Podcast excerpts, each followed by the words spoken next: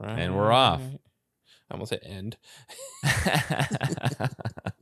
there we go, buddy. Got it. I think I need to make one for myself and then just have like something on the side. Even snoring. You look like you boys doing a lot of action. but he did it at the same damn time. Oh my god. I, dude, that has got to be my favorite thing on your soundboard, buddy. It's good. It's good. It's good. I've All got right, so- balls of steel. oh yeah, shake it, baby. I should add a bunch of Duke Nukem in here. Who wants some? I got a whole bunch. I'm here to kick ass and chew bubble gum. Half man, half animal, all dead. Call me now for your free whipping. Yeah, Right. piece of cake. Is that me? Uh, I, I don't know. Uh huh. Blow it out your ass. Come get some. Cool. Time to kick some ass. There's no way that's Damn, me. Is that me? You're ugly. No, it's Damn, you. I'm good. Damn, that was annoying. Damn, you're just found a ugly. YouTube video. That's Die, you son of a bitch. Eat shit and die. Wasted. Game over. Get back to work, you slacker. Get that crap out of here. Go ahead. Make my day. Hail to the king, baby. There it is. Hello. Hi. now. Did you? You've seen They Live. Yes, I have. Did you see They Live before or after you were familiar with Duke Nukem? I saw it after.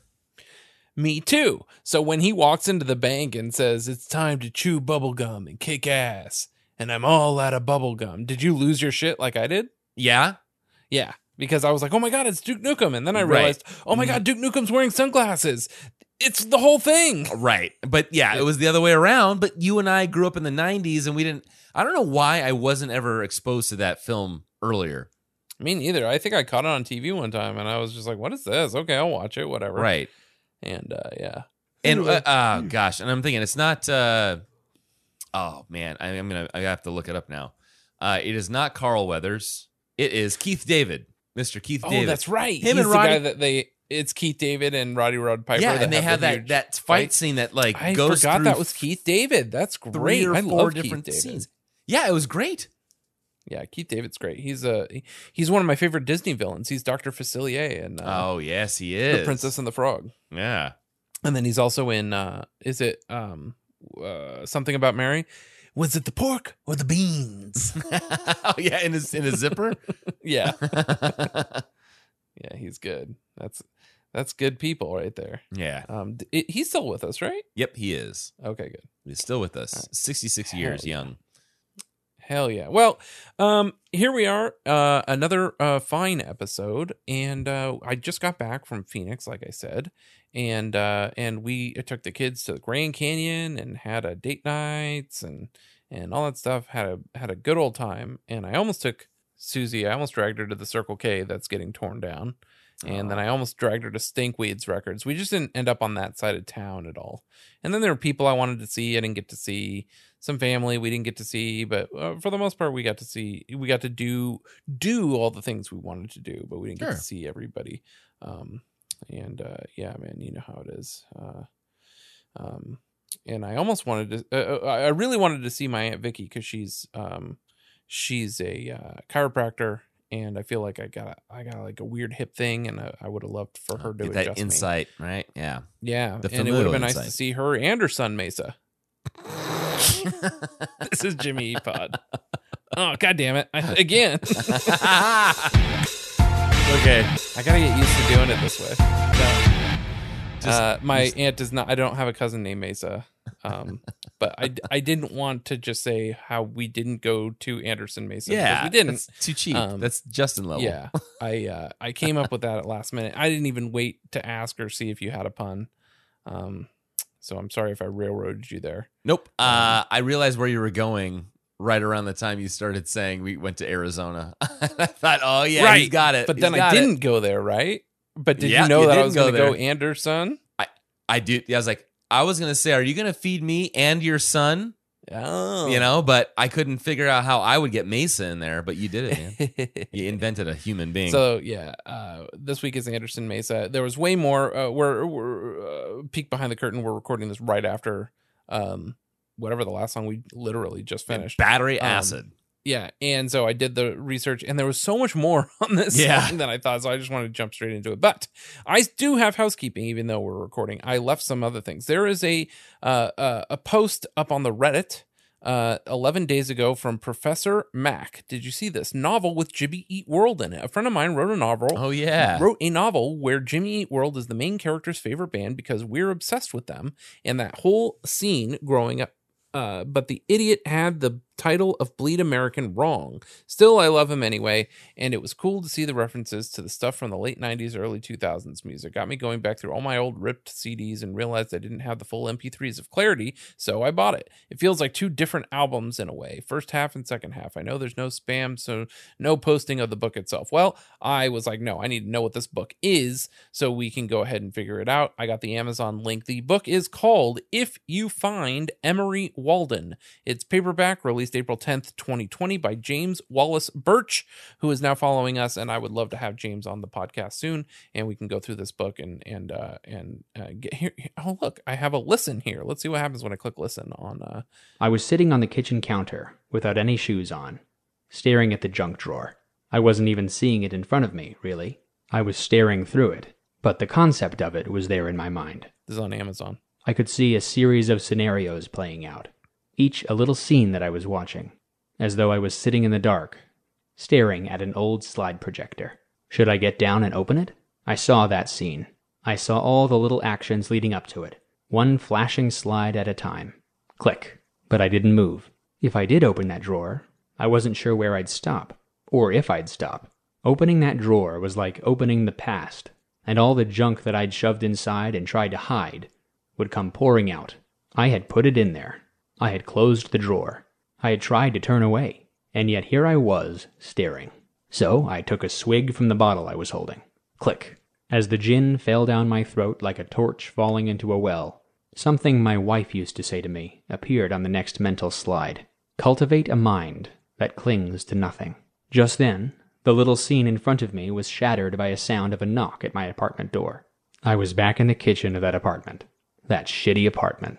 My surroundings no longer protected by my thoughts. I have no idea how long that preview is going to be. There's no like thing. So I was like, oh, let me find a, a thing. Uh, but anyway, this uh, this uh, book, I want to find out more about it. Um, and uh, it's got seven reviews, all five stars. So uh, doing so far so well Good. uh, on the uh, Amazons. Uh, and let's see. Oh, I we got a voicemail from Benfoot that we missed somehow because he sent it, and uh, when we went to go listen to it, it was gone. So I reached out to Ben, and he went ahead and sent it again. So I thought we would listen to Benfoot's. Oh, good. Oh, it was a voice message that he sent.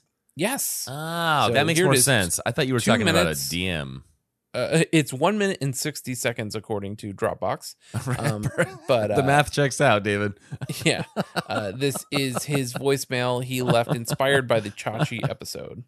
Yes. What's up, fellas? This is your very much current fan, Ben Foot, checking in. You know, I really don't call or leave a voice memo unless I got something to say, which just means you guys, for the past 20 or so episodes, have just been nailing it. Hell you know? yeah. Either that or I haven't tuned in in a minute, but whatever you prefer to believe, that is the truth, baby. Um, so I was uh, hanging out with a friend who's one of those. I don't really like the middle, so I don't really like Jimmy World people. The worst. And so I, uh, I was like, oh man, you gotta, you gotta check some of their other stuff out, some deeper cuts. He's a classic rock fan, and so congratulations, End of Pass the Baby, Beginning of Surviving, all of those things. I was, I was uh, letting him check out, and then later that day, I was listening to Static and uh, came across Caveman, and that just made me think of you guys. And I was just like, man, I haven't checked in in a minute, so tuned into Chachi, and boom, I get a shout out. Awesome, nice. Chachi and Cars still. I unironically love those tunes. Chachi, Cars, Patches, Reason. I think Usery has like a really really cool uh, intro, and um, yeah, I mean those those make that album legitimately good, at least in my eyes. And uh, and I'm glad it's getting the love on your guys' pod. So and so cool that you got Mitch Porter of Jimmy Eat World on the man. You guys are you guys are really doing it. Next stop, Jim Adkins. He made a promise. He's got to follow through. I love him. I'm going to hold him to it. So yeah, I just But, wanted yeah. Thanks, to Ben. uh, just wanted to check in with you guys, say that you guys are crushing it, and yeah, and that Ben loves Chachi. Oh, Okay, Ben. catch you later. Bye. Thank you, current fan of the pod, Ben you, Ben.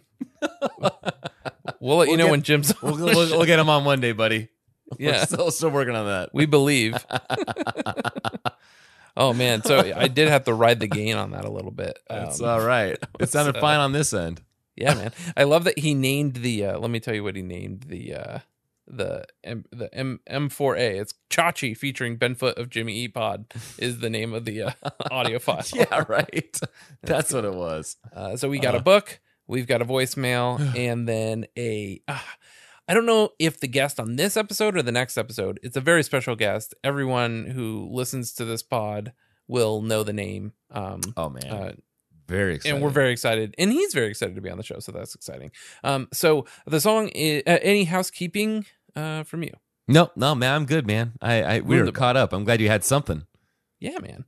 Uh, the song is Anderson Mesa. The album is Static Prevails. It's track 12 of 12, released July 23rd, 1996, produced by Mark Trombino, Wes, Rites of the Accused Kidd, and Jimmy Eat World. And the re release producer, what the reissue producer was Chris Clow and Dave English. And again, this Dave English guy, did I go to first and second grade with this guy? I just don't know. I don't think I could so. not find him on social media, but his credits don't go back that far like he his one of his oldest things was from 2002 so i just don't know. Is it possible that this band felt Well, look, I'll Um, tell you this: it's possible, possible, but it's also possible that two people named Dave English operate in the same industry.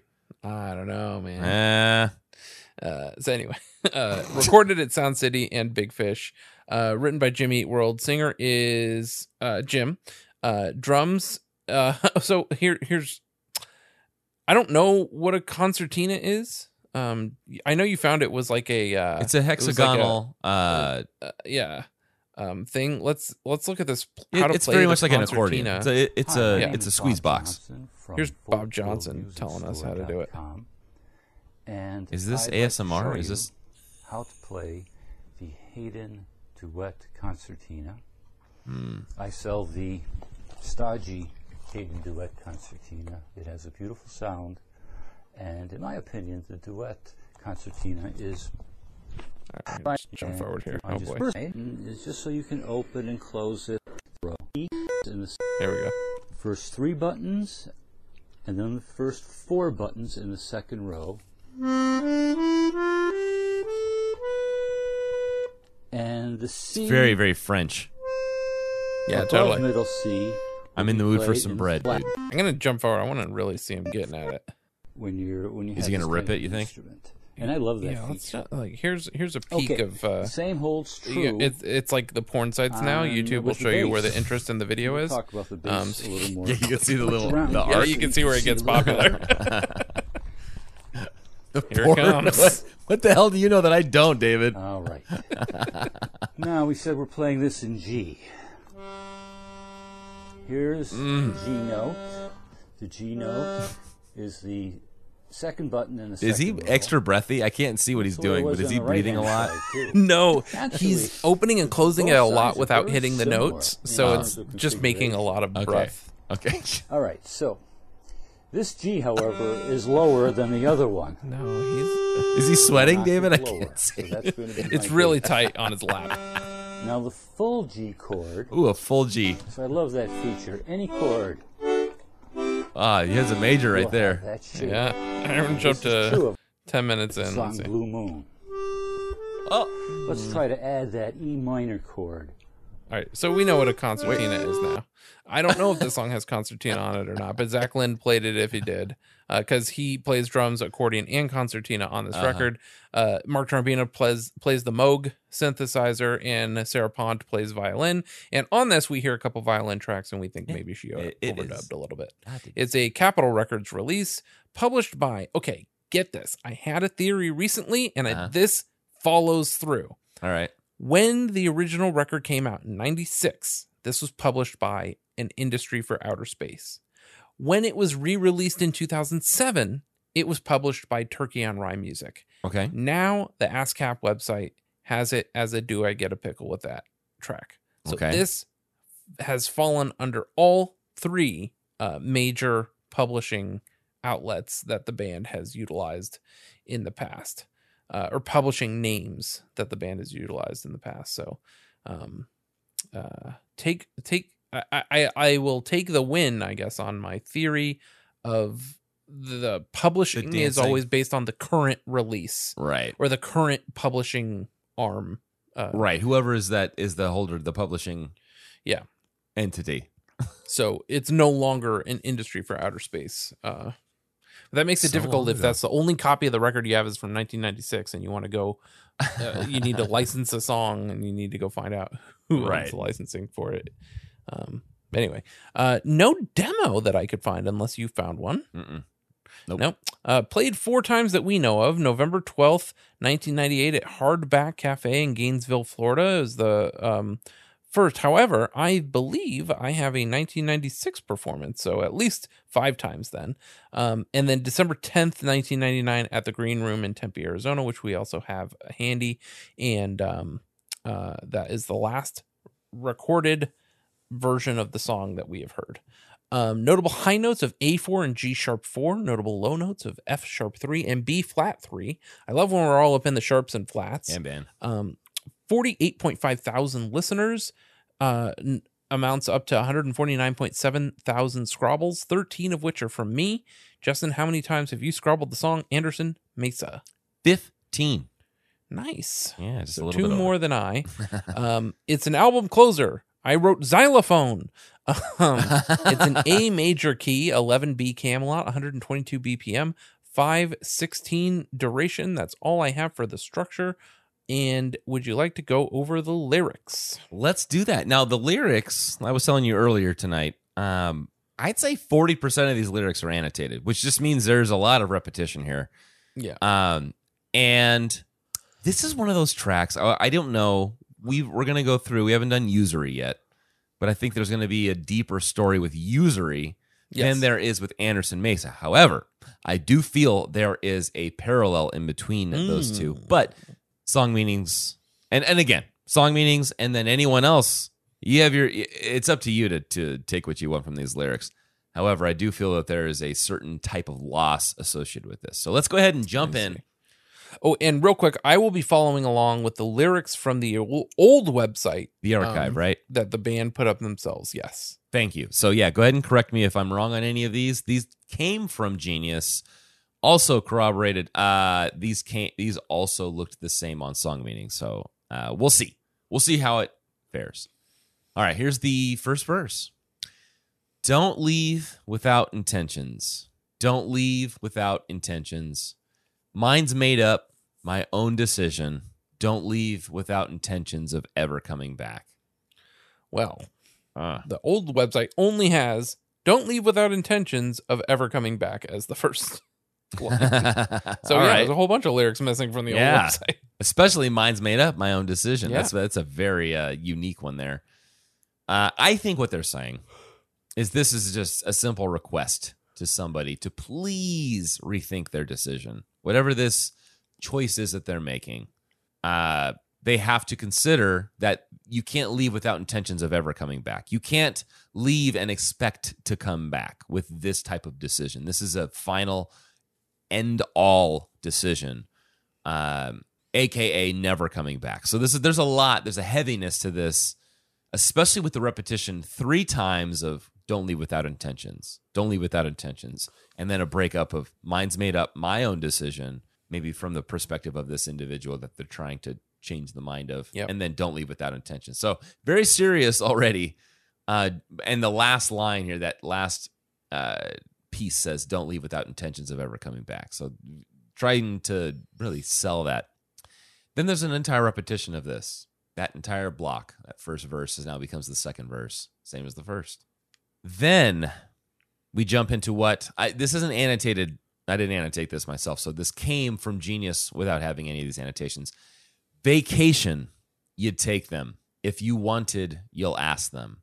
I think this is a reference to this individual who the narrator is speaking to just being a normal kid. They would take vacations just like everybody else. Uh, and the whole line about if you wanted, you'll ask them. I think that's very juvenile and saying if you wanted something, a toy, a gift, you'd ask them for it, like your parents. Like it's that simple. That's how simple life was. Is a, a vacation. You would take a vacation on summer break. You would go out on these vacations. You would you would go to Anderson Mesa. You would go to Usery Park, wherever it was. And if you wanted something, you'd ask them. You'd ask your parents for whatever. So, kind of just looking back on the earlier innocent years of this uh, this recipient of the narrator's conversation here. Then we've got uh, the next set of lyrics that are different. These ones seem to ring real true with a lot of people across social media. Song meanings. A lot of people quoted this, these lines here. A lot of people in the subreddit that mention these lines, and they go as thus: "Alone, I'm outside. Red sky, I wait there. Snowfall above me, so new yet fading." I think those lyrics, as short as they are, no more than five lyrics in a line. So th- there's two lines that have just three lyrics and three lines. I'm sorry, three words. Alone, I'm outside. Red sky, I wait there. Snowfall above me, so new yet fading. I think what they're saying is he's there, but not this other person. He's alone in this moment. Maybe this is the reflection on what had happened after or in between this conversation that they had in that first line and and that second time of just this individual thinking in, in their head vacations you took them and if you wanted something you'd ask them so this individual isn't there anymore so it's out it's him out there the narrator alone with this red sky which in my eyes the sky could represent a dream world or like sadness. Like red skies don't necessarily represent positivity. Um and then the snowfall. The snowfall i think is a really good image that snow fading shows how precious and delicate beautiful things like life can be. So snowfall above me which might be beautiful looking at it fall but it just fades so new yet fading. So this this fresh snow that fell is now these droplets of water on the ground that you can't even see anymore. So it's just from this beauty to this gone. Um, and just the fleetingness of life is what this whole section here is. Alone i'm outside. It's not me and this person anymore. Red sky i wait there. I'm waiting for you in this turmoil this this scene that i've created here and the snowfall above me so new yet fading. Damn man. Jim and his lyrics i swear. Then we have that again that repeated and then we've got vacation i told i know i told you that he says vacation five times this last yeah, seven times i'm sorry seven this last block he says vacation you'd take them if you wanted you'll ask them four other times Yeah. And So- so far am I difference on in the old lyrics is Uh-huh. you'd ask them instead of you'll ask them. Okay. You'll ask them. You'd ask them. And that's, I, I think if you wanted, it would make sense to have you'd, right? If you Right. wanted, you'll ask them. If you wanted it, you'll ask them. I, I think that's like kind of being in the present. Yeah. And you're saying, if you wanted it, you'll ask them. But I like that. I like that the liner notes there or the original lyrics have that. The very last three lines, though, um, kind of wrap up the track here. And they go like this run around or jump the fence, graveyard, run around or jump the, and then it just cuts. The song just, that's it. That's what Jim says.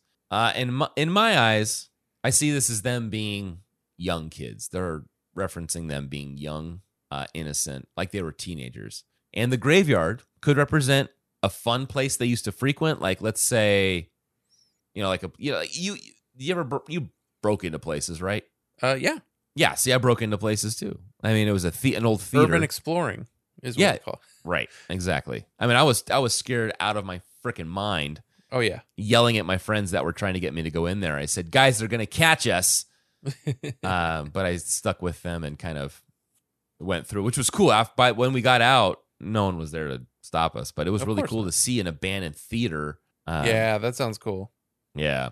So this could represent the graveyard as being a fun place that they used to frequent, or it could be the final resting place of this individual. So yeah, I think I remember. I think I have a blurb on it later, but I think I know what the source of that is. Okay.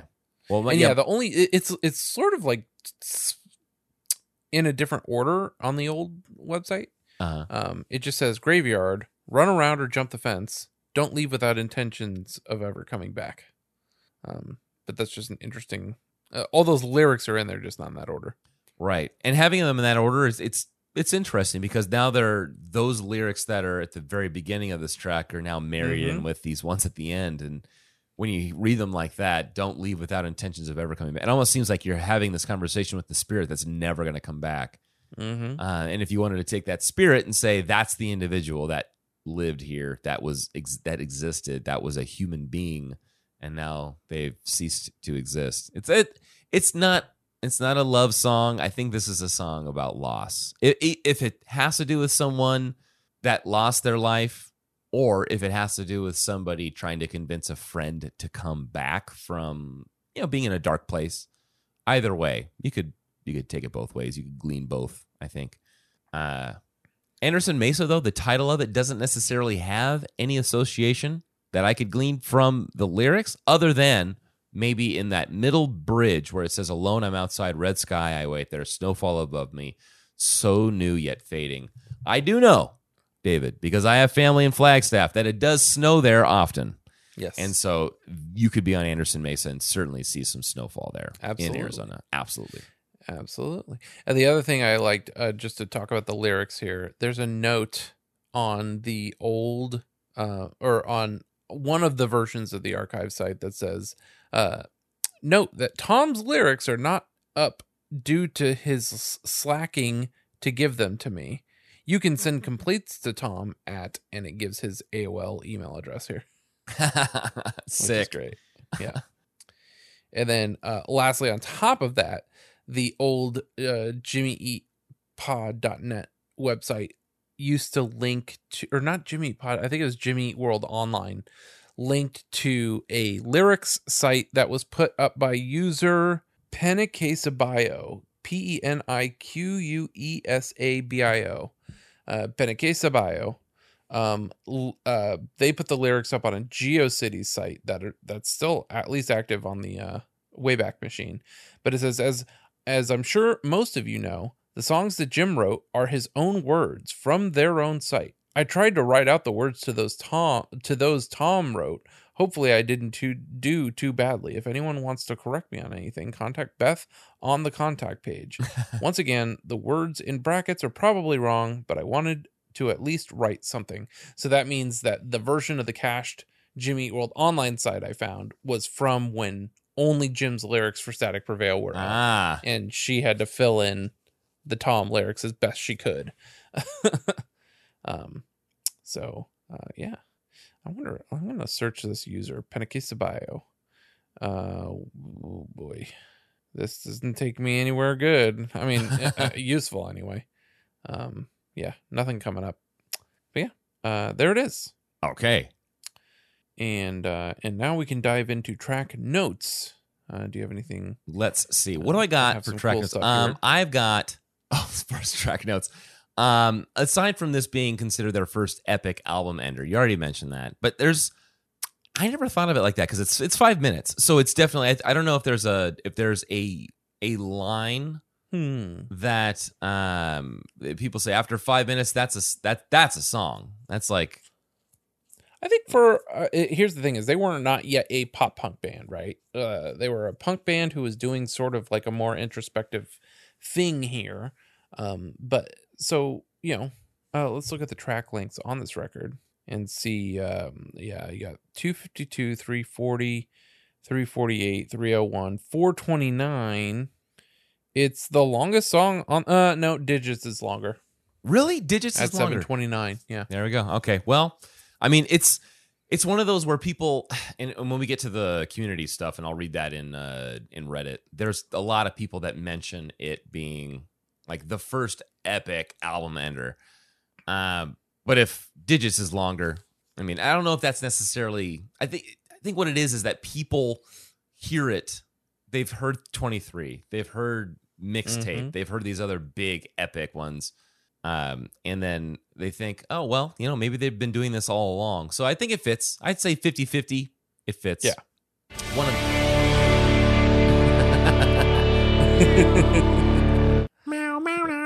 Yeah. Uh, and then we've got the other thing that I have another stat about this. Like yours is way better. I like that you had stuff from from the archive. Was just the uh, I wanted to know how close Anderson Mesa was to Usery Park, and it is not close at all. So Mm, yeah. Anderson Mesa is way up in Flagstaff, and then 143 miles down is Usery Park, which is oh, you, it's to- 140. You got it down to the mile. That's you cool. bet. Yeah, man. I checked it, dude. Um, I, I Googled that. And so it's, and so Usery Park is where he went to high school, that area. Yep. Anderson Mesa is where, around where Jim went to college, right? With, we Yep. Wyatt, Pine, Pine Wyatt, Pine Wyatt. Pine Uh, Wyatt. Yep. Yeah, Pine Wyatt, that band, um, those guys who have photographic Well, evidence. so interesting. So yeah, uh, Anderson Mesa is a little more west uh, of Flagstaff than I thought. I thought it was in Flagstaff where the Lowell Observatory is, but maybe the Lowell Observatory isn't up on Anderson Mesa. But I guess I thought I'd only been up to Lowell once. Let's see. Let's see if I can put it in here. Goddamn Swift apps. All right, Mars Hill Road. Oh yeah, see, I'm gonna have to. I have a. I have an entry here, but Lowell Observatory is in Flagstaff. Anderson Mesa is not. Um, It's a big ma It's what? Okay, let me go back to this. So Anderson Mesa. Yeah. Let's talk about Anderson Mesa for a second. Anderson Mesa is approximately five mesas long, located 20 miles southeast of Flagstaff, Mar- Flagstaff, Arizona, United States, east of Lake Mary, which set me off because that Lake Mary Road is where you use that to get to my aunt and uncle's place. It's a long dirt road, Mhm. uh, and north of Mormon Lake in Cocosino, Coconino. I apologize, Coconino County. Uh, this mesa landform with an elevation Yeah. of 6,200 to 7,200 feet has been the site of the observatory. Uh, yeah, there's Mesa Anderson Station. Mesa Station, and then Anderson Mesa proper. I guess is what I'm running into a weird thing Okay. about. Um, Doesn't have any kind of distinction that, to that degree. yeah, I'm putting Anderson Mesa Station versus Anderson Mesa. Anderson Mesa obs- Station Observatory is permanently closed. And the last thing here, the last, uh, the fourth little uh, citation it has here or annotation is uh, it is also the inspiration for the 1996 Jimmy World song of the same title. Nice. So it's in there Yeah. on Wikipedia itself. Yeah, I think uh, it just pops up in a weird spot on Apple Maps for some reason. Hmm. Because yeah, everything else is yeah pointing like you said to uh, Flagstaff. So pardon my uh, pardon my thing. Anyway, Okay. Um, so anyway, as far as track notes go, that was it. So just talking about the album ender, which we'll discuss a little bit when we get into community, but also the the distance. I thought there was going to be some kind of association with it and Usery Park with the idea or the concept of loss in this Mhm. when we get into that track. Uh, but there was not. That's a that's a big distance in between two, these two locations. Yeah. That's what I got. So here's here's what I got from Wikipedia. The closing track Anderson Mesa features a string arrangement. Its title references the observatory of the same name. Adkins says it's about him leaving uh, living in Flagstaff, Arizona, where he previously attended college p- prior to dropping out. Uh, and then there's a bit I've been to the Lowell Observatory, um, which uh, shows up when you look up Anderson Mesa Station. Um, it was established in 1959 as a dark sky observing site for Lowell Observatory. It's located located at Anderson Mesa in Co- Co- Coconino. Coconino. I want to say Cocosino, County. but it's Coconino. Yeah. Coconino County, Arizona, about 12 miles south of blah, blah, blah. Um, and we actually drove by all of that when we went up to the Grand Canyon. Um, there's a big fire going out uh, there right now. We stopped at Target on our way into the Grand Canyon and uh, and I'm sitting there looking at the mountain while Susie's in Target and I'm like, that is a huge fire. And uh, I had talked to a guy at Costco a few days later and he was saying, yeah, some guy was up there illegally camping. Uh, Man. after he used the restroom, he used some toilet paper. Did not want to litter, so he lit the toilet paper on fire, and it, yeah, it's, it burned like 20, 25,000 acres or something crazy like that. Yeah, oh my god. they caught the guy at like five hours later, and I'm sure he wasn't trying to, you know, be an arsonist, but Right. yeah. Damn, 25,000 acres from one Yeah, little man. lit piece of TP. Yep. Not cool. I mean, Um, best best intentions, right? Yeah, right? Yeah. Yikes. There's a couple blurbs, one of which is from the track by track. And so here's what they said about Anderson Mesa. Um actually it goes back and forth between a few people. You wanna you wanna uh A B Yeah, this? Let's do uh, this, quick? man. Let I me want ahead and send this come to on, you. Jimmy Pod Theater. I'm always game. All right.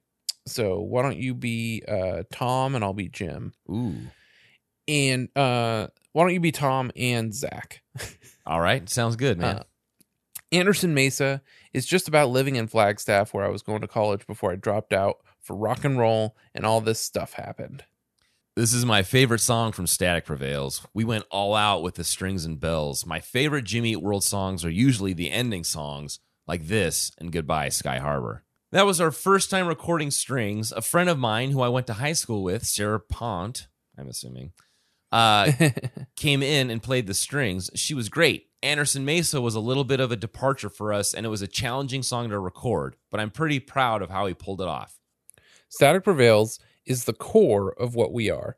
For the relative who doesn't know anything about music and asks, Oh, you play in a band? What does it sound like? I would describe us as guitar playing based melodic rock. And that's 100% what Static Prevails is.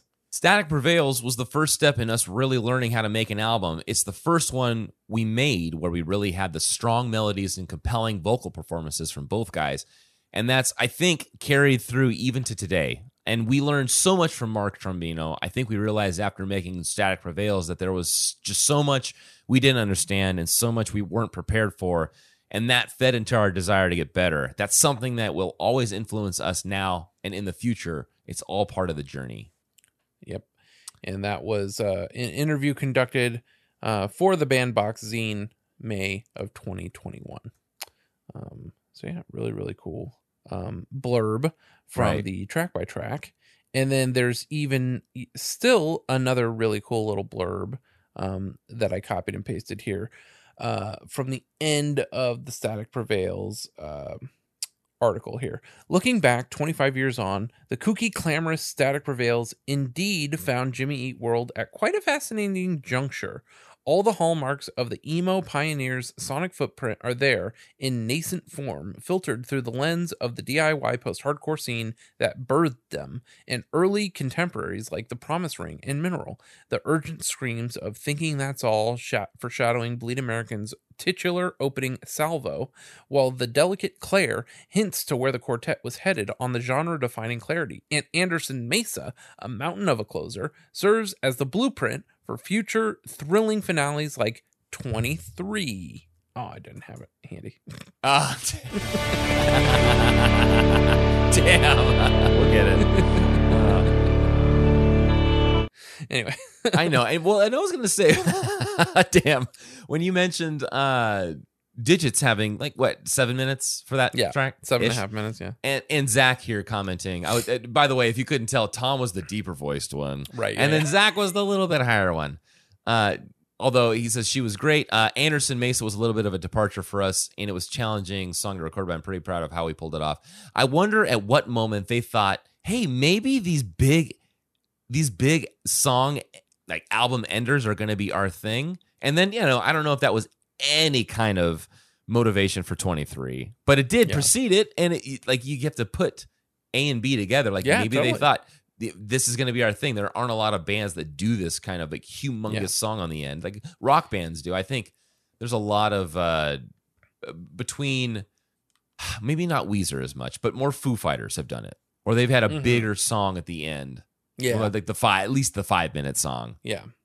Here, here's a little blurb that at the end of that little bit uh, about Static Prevails, uh, in particular for Bandbox, that recounts, I believe, speaking of uh, sort of predecessor uh, things, when Jim was on the show, he talked about when they wrote over. And he mentioned, oh, we played the show in Colorado at the Arapaho warehouse, and it was this place that all our friends lived and all this stuff. Dude, they talk about that show here. Not that anyone noticed when Static Prevails was quietly unveiled in July of 1996. Um, it says, Jim, the day Static Prevails was released, we're playing a gig at the Arapaho Street warehouse in Denver that our friends in Christie Front Drive had set up for us, Adkin tells. It just happened to correspond with the record release date, and they were pro- there were probably 30 people there. I remember saying something on stage like, We tricked you guys into being at a major label record release party. The joke was on everyone else. Nearly 30 years and 10 albums in, Jimmy World prevails, just like Static. Um, but pretty funny that I just listened back to the Jim interview and he talks about that show being the one that they wrote over at and Yeah. they played it that night. Um, so yeah, pretty cool. Yeah, Um, it's, it's, uh, it all just coalesces. Yeah. All this, I love it. then there's a couple consequence of sound blurbs from those How Jimmy Eat World is this album. So in the lots of small ideas section for Static Prevails, it says the band ain't saying. Uh, see, Jimmy says wor- words below, uh, but the lyric "We'll take a trip of no return to outer space" leads us to believe that Episode Four is a nod to Star Wars, and Anderson Mesa refers, of course, to the landforms of the same name in Jimmy Eat World's home state of Arizona. In the site of an observatory as well, it's the site of an observatory as well as astronomical inferiomom uh, interferometer, whatever that is.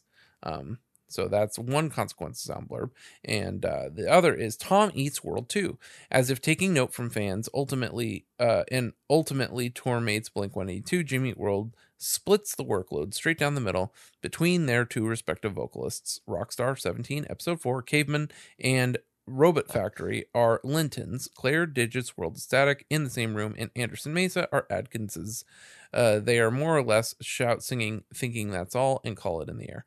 Um, one thing that I noticed that didn't come through in any of these, and I just don't recall where Jim talked about this. He specifically has mentioned in the past that sometimes he would take a shortcut through the graveyard in Flagstaff on his way to class. And in the snow, when it was fresh in the ground, he would leave footprints through the graveyard uh, when he would take it as a shortcut shortcut to class. I thought that would have come up in any of these. I don't remember where I saw or heard that. Um, but I was sure any of these things I copied and pasted would have included some of that, and it still hasn't. Um, but the graveyard is what Jim used to take a shortcut through to go to class. That is a very interesting fact. I would love Right? to know now where he mentioned that. I mean, it has to be. I don't recall. has to have been on a podcast that you listen to. Well, yeah, 44 J Pod, if you know. Yeah. Um, I've got Wise Guy Um in the Music Guide subreddit. Uh, it says Anderson Mesa is still pretty raw from a production standpoint. The xylophones are slightly off tempo. The violin sounds like it came in from a cheap Casio keyboard, but they seem to Oh. make it work. Hey, that's not nice about to say about Sarah, uh, Zach's friend from school. Yeah. uh, Billy Eat World has tabs on the old archived site, which is always fun to see. Uh, that old GeoCities, uh, JimmyEatWorld.com linking directly to it. This says that the song is in standard tuning. Anderson Mesa from the album Static Prevails. Standard tuning, E EADGBE. Hmm. Not a half step down. Look at that. Yep. Vacation. You take. All I ever wanted. Um, so yeah, there's some tabs you can find. Uh, okay, so I got excited because I saw at least three tweets about Anderson Mesa from Zach Lind. So here we go. Uh, this has to be Trombino's Black Beauty for the snare on Anderson Mesa hashtag Jimmy Eat World. This was posted July 23rd, 2021, I believe, when they were doing the retrospective uh, for that record. This has been 25 years uh, retrospective. Uh, Anderson Mesa, Jim, is this a real place near Flagstaff? Question mark at Jimmy Eat World hashtag Jimmy Eat World. Jimmy Eat World responds, "Yeah, it's where they have a giant telescope." Hashtag Jimmy Eat World Jim. And Daniel Corey says, "Road trip." Uh, or uh, championless uh, dashboard from confessional reference tags Daniel Corey road trip. Danielle says, and oh yes, Danielle Corey we know from the Facebook group. Yes, we'll listen to Anderson Mason the whole way across the United States. And championless says obs. Um, but uh, yeah, I've had it in my head since yesterday. It made me smile thinking of last night and reminded me of how much you love it. Uh, and this uh, Sun Devil Phil says it's off Lake Mary Road, just past up uh, Upper Lake Mary, and uh, Car Carrie Dozer says, You can camp with me. Okay, it's not camp, but it is in the woods. And they post a picture of a woodsy. Uh, this looks just like uh, your Big Bear cabin. Uh, right. Yeah. Uh, They all kind of look like that. This is a bunch of Yeah. pine trees back there. Yep. And then Ryan May uh Ryan Mahone says, dude, talk about dynamics. This song goes from beautiful to gut wrenching and back seamlessly. Um and then here's some more uh Zach talking about uh track nine World Static, Static Prevails. Intro drum part probably heavily influenced by John Anderson from Boys Life. He's such a great drummer. World is static. Hashtag Jimmy Eat World. And Joel K says, I've never noticed, but uh it but now I totally hear it. Love the drumming on that first Boys Life album. Nice work. Um, so yeah, more Anderson Mesa could be named after John Anderson. Um, well, uh, so now, yeah, one of the other notes that I have down here, you mar- you mentioned uh, Mark Trombino with, with the snare drum is like I have written here, sweet marching snare with some sexy ghost notes. It's so prominent that the snare is just up front Yeah, and clean. Zach played so clean, yeah, cleanly. Um, and uh, oh, the other thing I was gonna, I was going to mention is so my family that lives in Flagstaff, my uncle's an avid uh, astronomer, and so Oh. he it's a He- dark city, you know. it is very dark. And see, and he, when we were talking, when I was young, this was I don't know if you could tell me this. This is the same year that uh, Men in Black came out. Ninety-seven. 1997. I was out there in Flagstaff, Arizona, with my family hanging out. We were out there. Uh, it's probably over the summer because I was on break. Um, and he showed me his observatory. And so his he built this like a long shed. The whole Wow. roof slid off. Dude, The whole damn thing slid off, and he had this microscope or microscope. He had a he had a telescope in the middle of it, and he told me this thing was fourteen thousand dollars. It was about, I want to say maybe like as a kid it seemed to be larger, but it was probably a foot in diameter, so a large yeah, a large telescope. Um, but he had it all tight dialed in. You you put in the coordinates, and the thing would move, yeah, dude. and then you get so you had these great pictures of Jupiter, like really high resolution, large That's cool, man. format photos. But yeah, he was telling me that that's not the darkest place that he's. I mean, he loves Flagstaff, but he goes, "There's a darker place." Um, I can't remember if he said it was in Nevada or if it was in Arizona itself. But I mean, there's- a Well, I mean, why. there's plenty there's- of darker places, but, but he just said the darkest place he's ever he's ever experienced on the planet. Like Mhm. was an area where there was no light pollution. Yeah, of It and it was Yeah, somewhere like in the in the Southwest United States. but Flagstaff as a city has specifically designed all their streetlights to not give off light pollution. But it's not to Yeah. say that they're not near Phoenix. They're close. They're too close to Phoenix to not get light pollution from Right. Phoenix. So it's still just not in the middle of nowhere enough to get the dark right skies. and he But- got and he got some great shots out there he didn't have any Yeah. problems viewing it it was and it was beautiful i mean when you go up there it was like looking up in uh, joshua Yeah. tree where it's just Yeah. You see the milky way Yeah. um but still not the darkest place that he's ever been to Yep. So now I'm going to jump to 4020 on this video and learn about why Tally this ho, is a This is a heap of games. Adam speaking. I'm here to concept album album. yes. So you, going to jump which is over here I've never to done on this channel before. But I've had, I've one, Here we go. felt like she's just been forgotten. Maybe she, she wants revenge. So that's how we leave Claire. She's bitter, she's angry, and she's trying to fit back into the society where she came from. And then, final track of the album, Anderson Mesa, which is as close to clarity as the as this album comes, I believe. Maybe not on Jim's vocals, but if Jim on this song sang a bit cleaner, then it would sound like something off of Clarity. But now we're back to the rock star, and there's obvious reference to him speaking as if to Claire. Don't leave without intentions of ever coming back. So obviously, she's left, she's gone, and now he's sad about it. He's not angry, he's sad.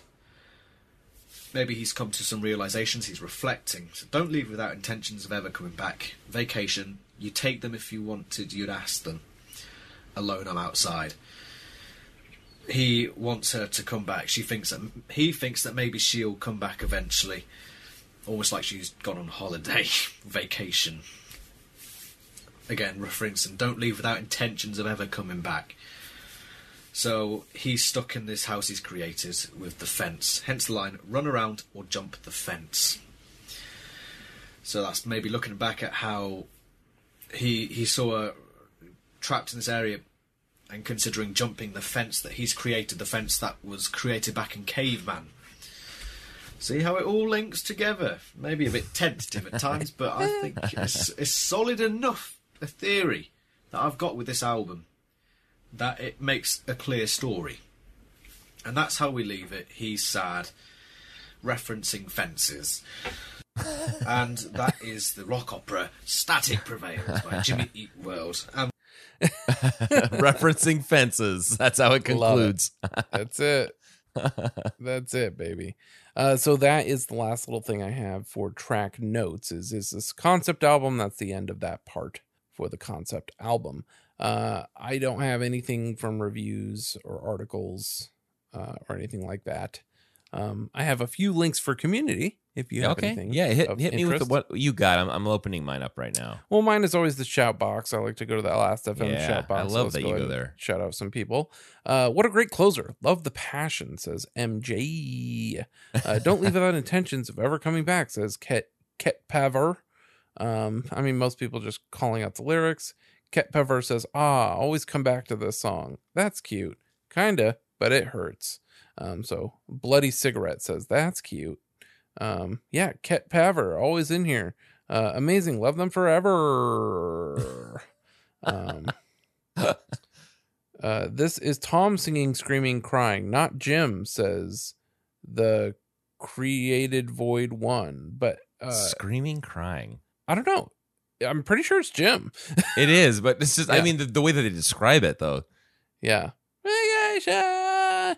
Yeah, I guess, but I just don't. I guess, I guess I don't get the crying part of it. Like he's just Yeah. being. Oh, I'm maybe. Yeah, it's emo. It's emo music. This is. Yeah. Scum Hunter wavy. says, no words for this, guys. Pure ponage. Just like Hear You Me, but even more sad. Scum Hunter. Okay, here's a nice one that's long, uh, uh, longish. Uh, this is uh, Kaylee Eat World, uh, January twelfth, 2009. One of the most beautiful and most touching songs I've ever heard. I believe there's no other song in which Jim expresses his emotions better than this one uh, by singing and screaming and almost whining or crying by the end. The outro with two guitars is absolutely stunning. Um, so there it is. That is the the cool shoutbox stuff that I found. Sweet. Um, yeah. Um, what Uh, did I find for? Oh, uh, when Jimmy Eat World posted about this for the 25th anniversary, there were a few uh responses here. One was uh, Danielle Corey, my favorite Jimmy Eat World song of all time. It's my morning alarm. Sometimes I listen to it 37 times in a row. Ryan Mahone says The Master.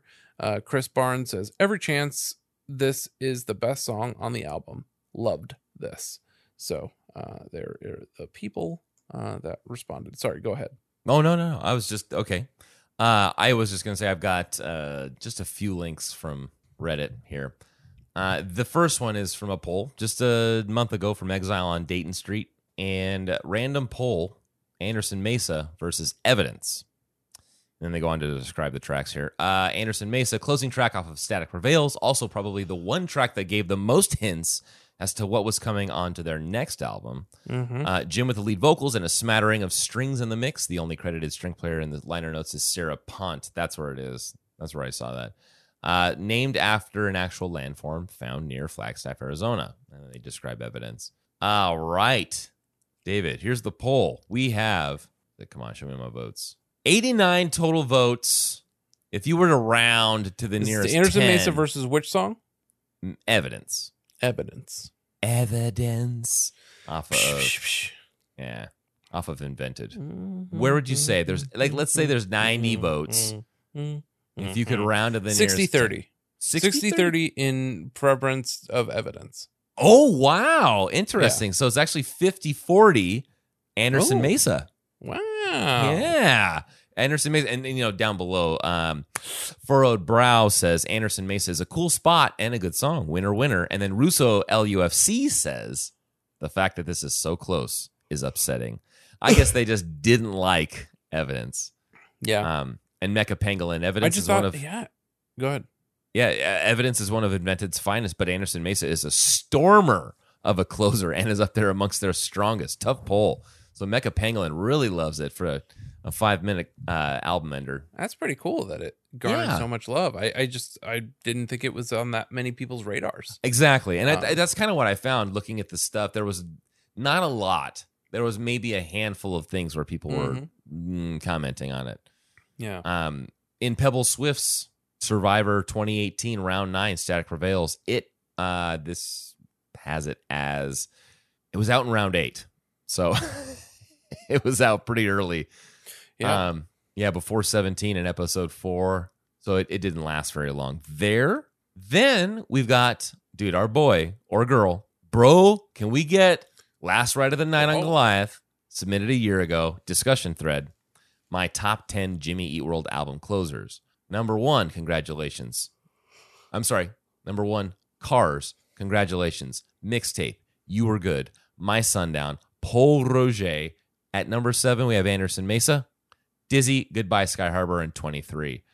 Um, they were commenting, Bro was commenting down in the thread below, and I liked this, what they had to say here.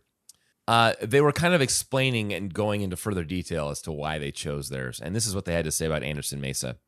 Anderson Mesa, in my opinion, one of the most underrated Jimmy Eat World songs. This has a great slow intro and then a huge explosion into the chorus. This is notably one of their only songs with a drop into the chorus that always gets me pumped up. So, kind words for this song again, yeah. showing some love.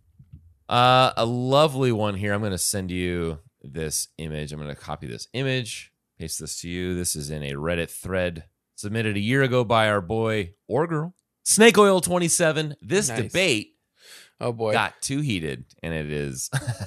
it is Trump and Biden presidential, and the good. question is: Is Sky Harbor the best closer?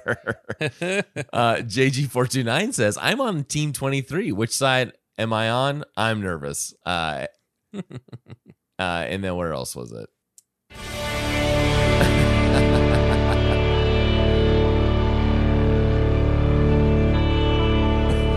oh, there goes the uh, the the soundboard is there we go. So in this thread, David, I had highlighted Yaz Nasty, who's uh, again another another. Con- I would love to meet Yaz Nasty. I'd love to meet JG429 in person. Um, and uh, this is what they had to say. We should have been assigning closer. I'm sorry. We should have been assigning closer takes to candidates during the primary season when there were more candidates to assign songs to. Biden is My Sundown. It's fine, and it seems like an obvious pick since it's from their most mainstream album, but really, there are better choices. Warren is Dizzy. Fantastic closer, but like, you might as well go with the similar but superior choice of 23, which is Bernie. Though Bernie is a bit more radical. Maybe he's a congratulations. Yang is Anderson Mesa. Why isn't anyone talking about how good of a song that is? Bloomberg is You Were Good. What was the point of even showing up to compete when the rest of these closers? Gabbard is closer because even though she says she's a closer, she's not really a closer. Mm, that was really good. that's great. yeah, Yaz Nasty coming with it, bringing it. Uh, let's see. The last thing that I had was any Jimmy World songs with screaming. I'm just starting to Ah. get yeah the, from the fifth fret a year ago.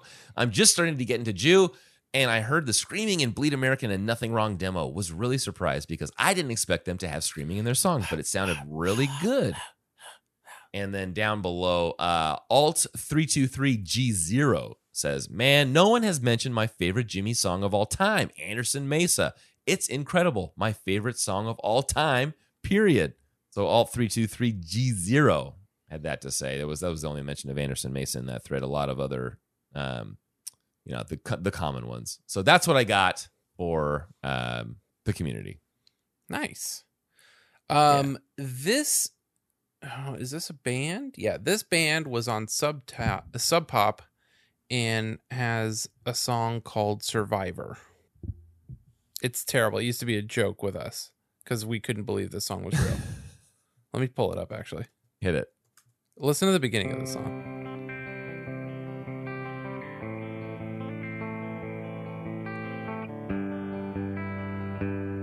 Powerful song by punk band This Name. Oh my god, I haven't listened to this song in so long, but this is much better than me asking like the other question I was gonna ask. Your daddy beat you up. Who is Your this? daddy beat you down. I can't I can't tell the guy's voice. Put your mama in the hospital. Your daddy left town. He broke your heart. Your mama drank too much. Your mama hit you in the face. The hell? Had to make excuses for the bruises to all your friends. To live in disgrace. She broke your heart. Your daddy came in your room at night. He This took is- whatever he wanted. 15? Yeah. Oh, dude. That's why he sounds so familiar. Jeff Ott. Jeff What Ott. you're That's talking about. Yeah. Okay. They broke your heart.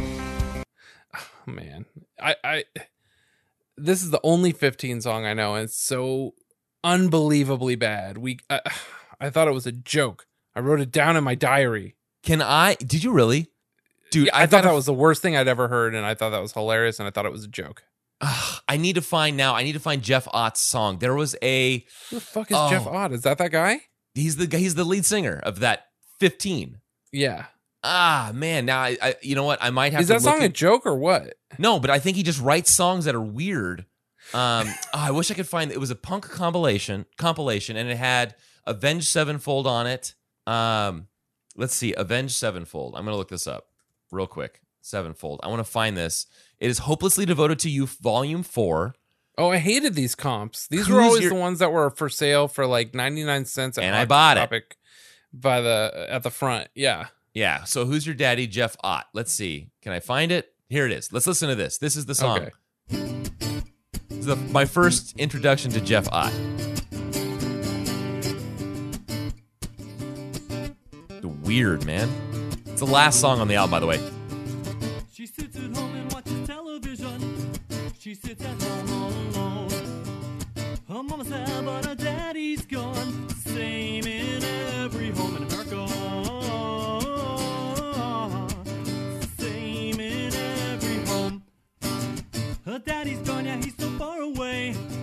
Even when he's in the home. His heart's turned off with work and booze and drugs and violence. He's right there with her, but she's all alone. Alone. Let's listen to the chorus real quick. It's kind of cool. It's twinkly.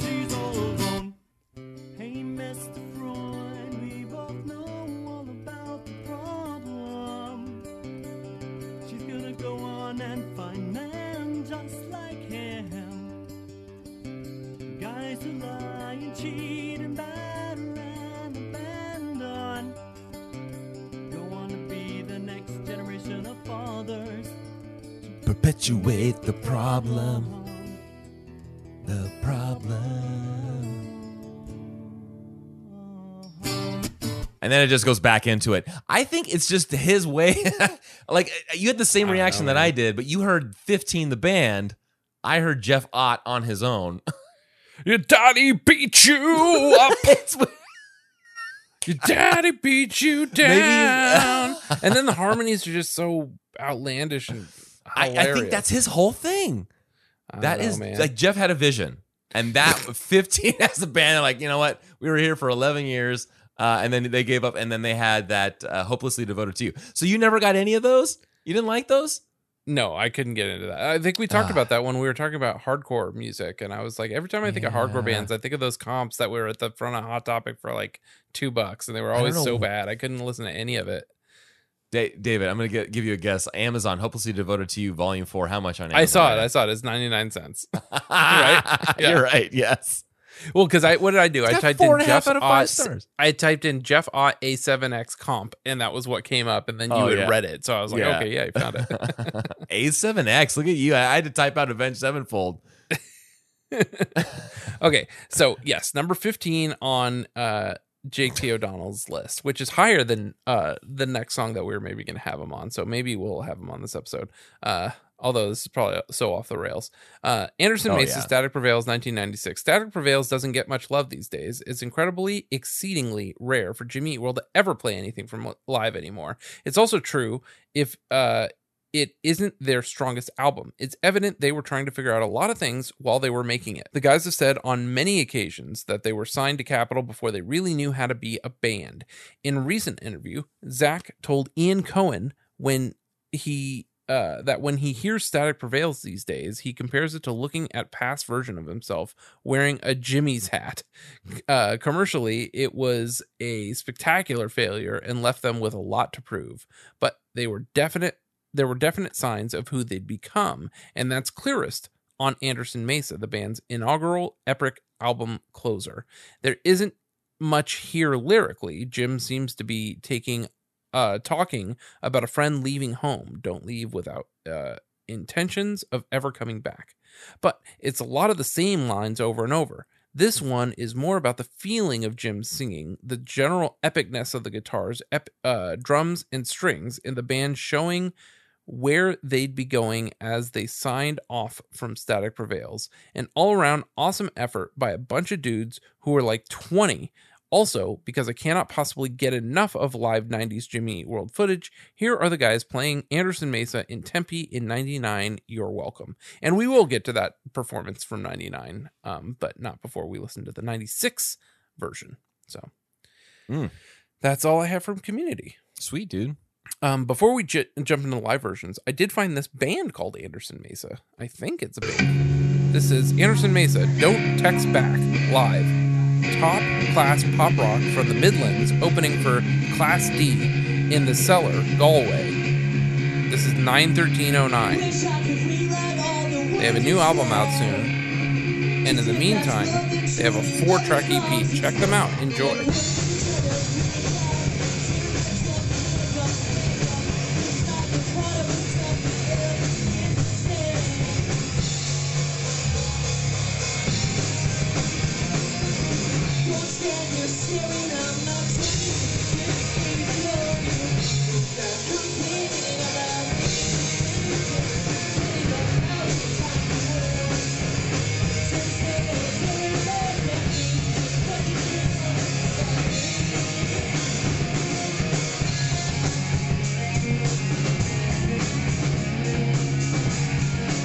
Don't know, man. I really like this song.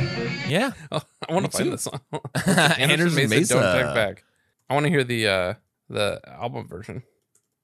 Uh, of course, I don't. Uh, of course, I, I so I googled Anderson or I I searched YouTube. Anderson Mesa don't text back. Second video after that, inmate kills cellmate and hides body without guards noticing. Jeez. All right, I'll do one quick Google search for the song. It said that their album was coming out, but I just don't see it. Bummer. That was a fun song. That was. I was into it. All right, cool. So here we are, 1996, Wetlands, New York, Anderson Mesa. I don't know how good the quality of this recording is. This is just up on our Google Drive.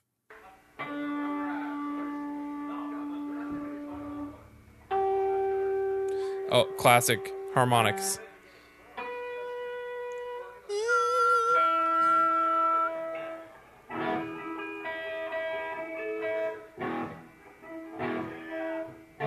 Come on, guys.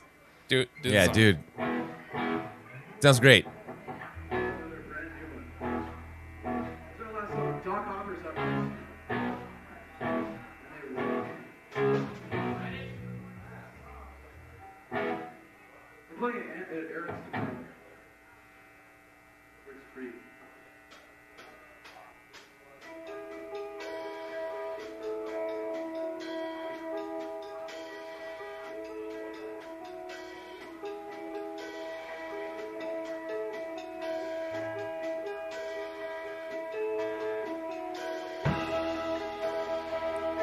Good, man. Yeah.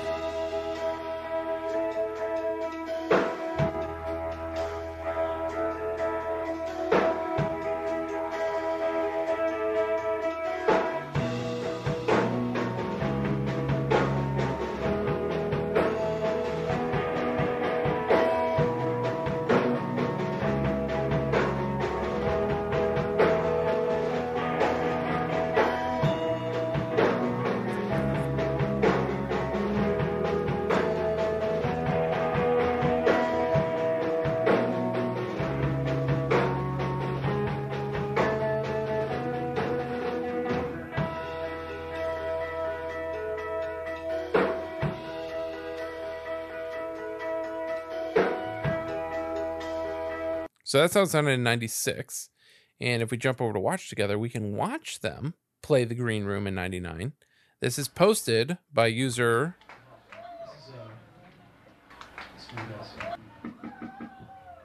Benazona. And this is the guy. He says, My brother and I drove up to Tempe Oh, from Tucson yeah. for two back to back Jamie World shows at the Green Room and unfortunately the now defunct venue. This was an interesting time to catch the band as it was about six months prior to the release of their mainstream breakthrough album Bleed American. The venue was small and intimate with an excellent with excellent sound. The band was spot on and extraordinarily passionate in their performance. And as usual, Jim Adkins leaves it all on the floor. He is the Steve Nash of modern day rock and roll. We shot this on a rented VHS camera from Director's Chair Video in Tucson. The camera wasn't that great, but Director's Chair Video And they also, which they didn't say here, but they had the DAT hooked directly into the soundboard. Yeah. So they have the clean, um, clean sound.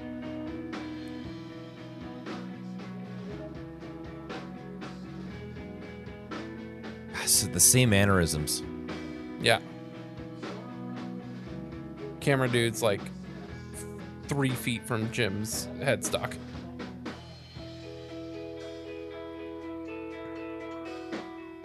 Oh, Rick. Oh my Yeah. god. So Way weird seeing him neck. so young. Yeah.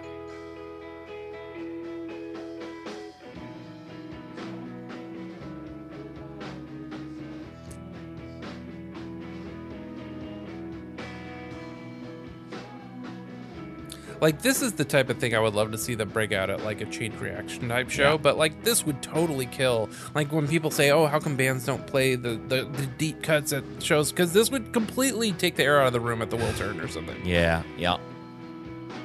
But this would be incredible to see.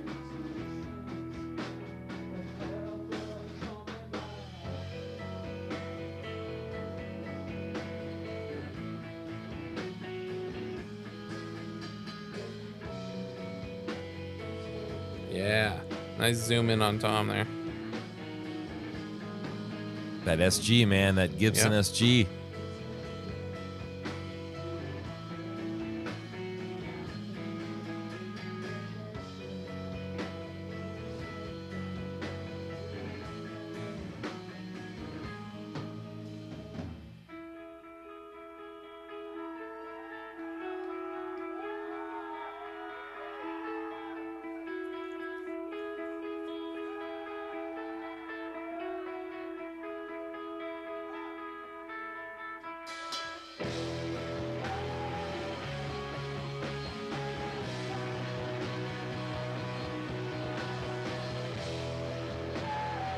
So in sync. Yeah, man.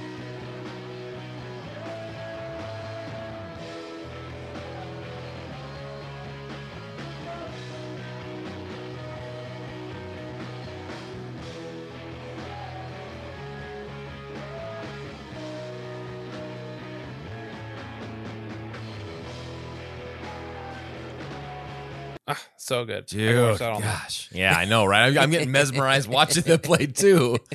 Oh, Yeah. man. All right, so that is 1996 uh, or 1999 Nine. Benazona, and we have I have three covers of Okay. this. Um, do you have any of these? I well, four. We talked about that that glitchy ass uh, Oh yeah, one. so yeah, yeah, yeah. yeah. I We have didn't get to it. I've too. done it before in the past. There, uh, what was the name of that channel? World Music Tablature. It was so weird. Yeah, they they have somebody playing the bass and guitar tabs, but uh, and maybe it's a digital version of it, but they're all skippy and not worth Yeah. listening to. I tried So to stack them so we could play them together, and it just didn't sound. It wouldn't good, work, so. right? Yeah. So that's out. So I got the probably the same three you have then. Yeah, Devin for president, I think is where we can start. Yeah, that's where we're hitting it. uh, he's Acousty Boy, um, and uh, Anderson Mesa, Jimmy World cover says Dustin. Hey, let's see, buddy. Dev Devin, not Dustin.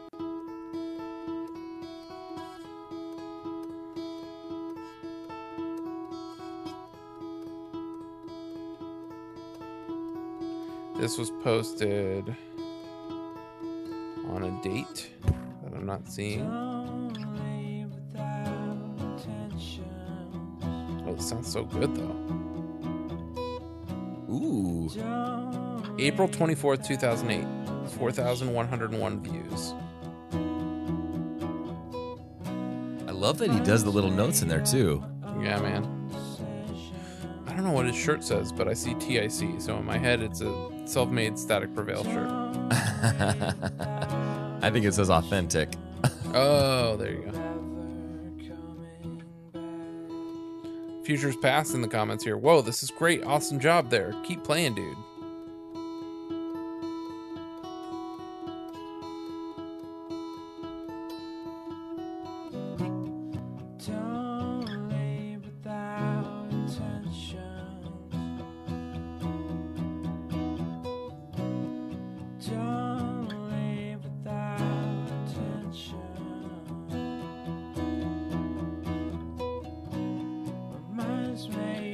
Catch what kind of guitar he has?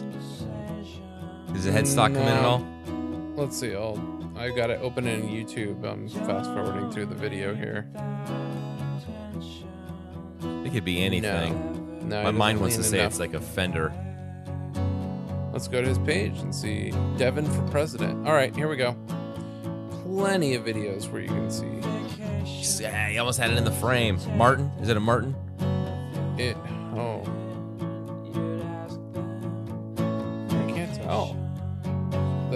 Fidelity of these videos. I'm gonna go to a video with different lighting. Uh, I want to say Martin, but Yeah. here I'll send you an image here. Yeah. The fidelity is just so low. This all his videos are so old.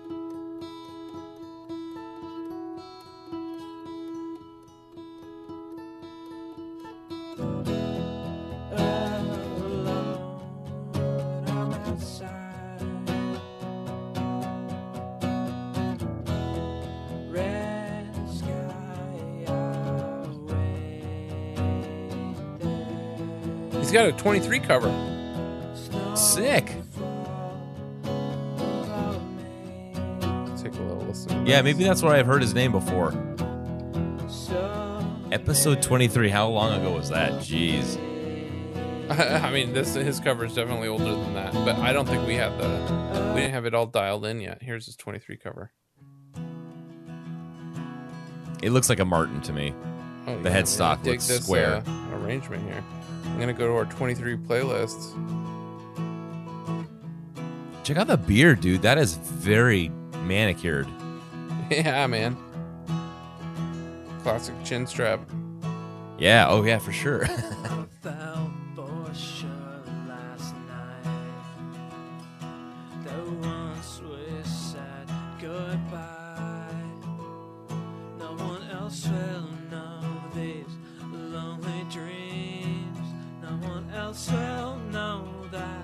We don't have a 23 playlist. We weren't like really on it. oh yeah, quite I- yet. that's unfortunate. And I'm sorry every day. I won't always love Digging this though. selfish things. I won't always Let me see if he has any other uh, Jimmy Eat World songs before I uh, move on here. Oh, yeah, he does, and we've seen him before. Yeah. It was my turn. Um, what's interesting is it's for 10, which is even older Whoa. uh, of an episode for us. So let me go ahead and paste this off in here. Does all the number songs, huh? Here's 10, written by Jimmy Eat World.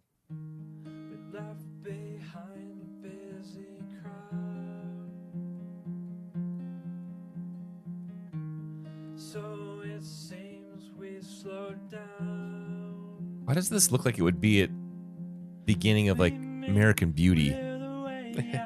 You know, it's I think it's Yeah, the totally. VHS quality. Beautiful. Nowhere, going nowhere. In the fake yellow I think I had that American Eagle shirt, dude. yeah, dude. blame. Yeah, great skills. Yeah, man.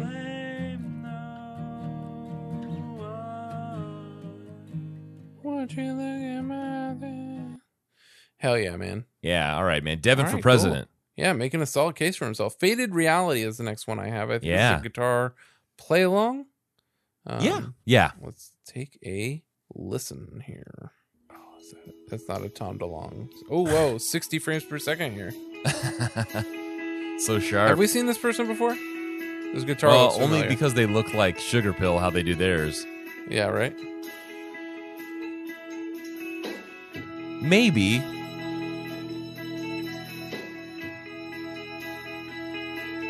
Let's go to their webpage or their uh, YouTube and see. Faded Reality.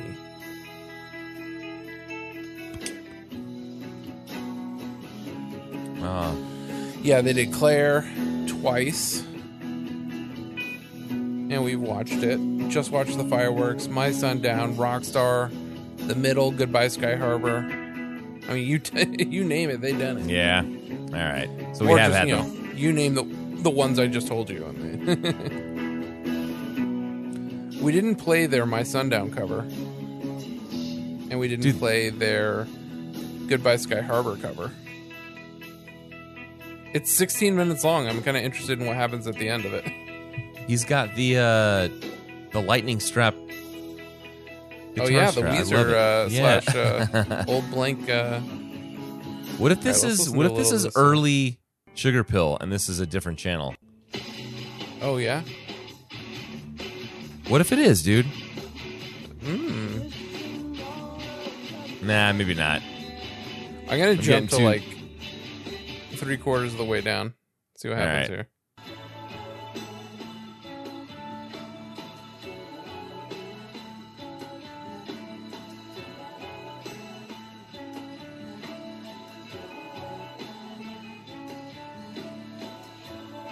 I mean, they have videos up to two months ago.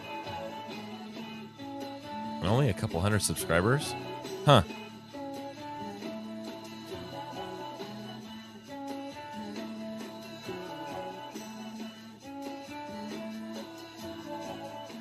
Uh, here you go. I'm gonna play this for you before we play our last cover here.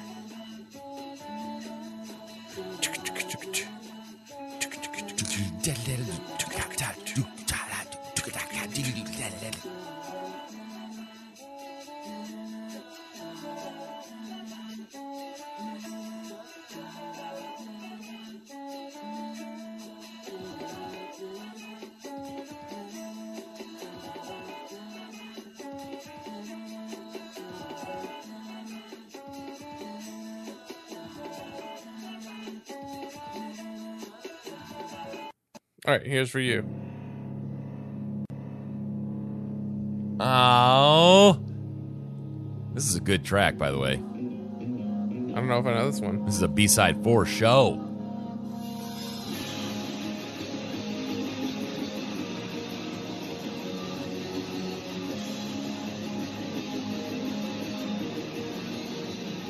I want to say this was 96, man.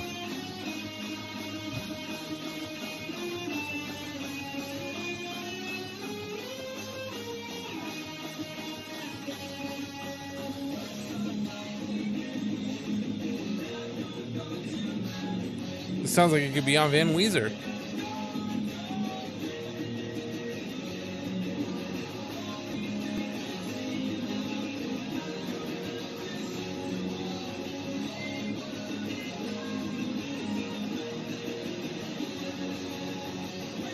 Oh, it was 93.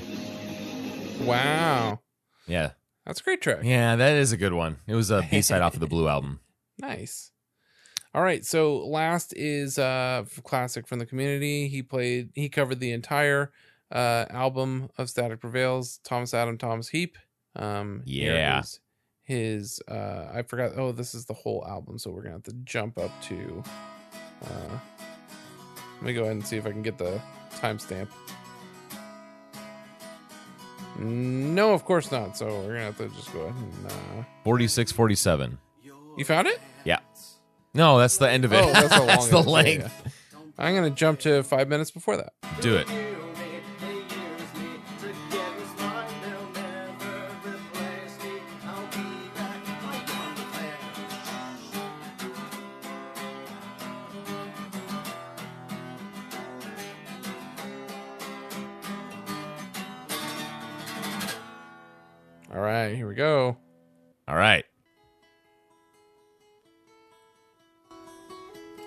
4153.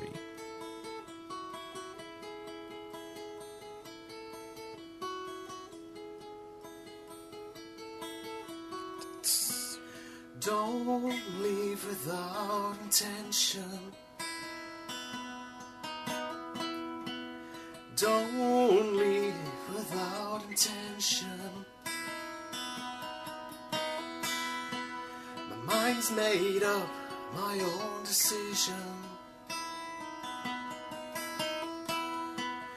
Don't leave without intention of ever coming back.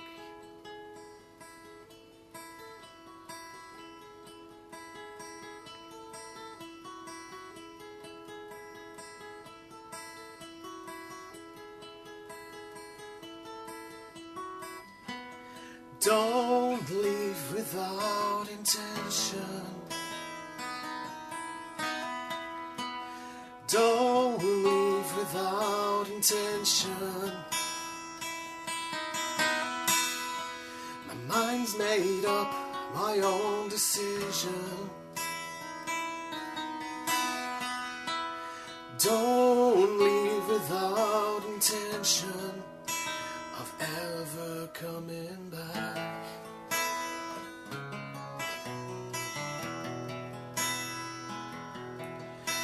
Vacation, you take them if you want it.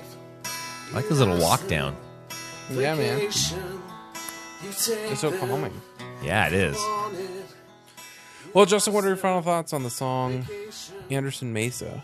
Uh, you know, I'll tell you, World. I've listened to it. What did I say? Fifteen times. Yep. But I don't think I've ever paid as close of attention to it Yes. uh, as I did today. And Yes. I like it. There's a lot to it. Like the people on the um, the subreddits were saying, it has a build to it. Yes. It's got that slow intro, the build. So it's got all of those ingredients of a big Jimmy World song. I like it. I don't know if it's my favorite album closer, but it's up there. What about you, man? Yeah, it's definitely. I, I'm kind of bummed that I didn't listen to it on the drive back from the Grand Canyon because we left Grand Canyon right as the full moon was cresting over the canyon, and uh, so we were driving back in the dark through Anderson Mesa. I should have been listening to this, and I Yeah. didn't, unfortunately. Um, and uh, uh, but yeah, it's definitely a great nighttime moody song that I never would have reached for ever.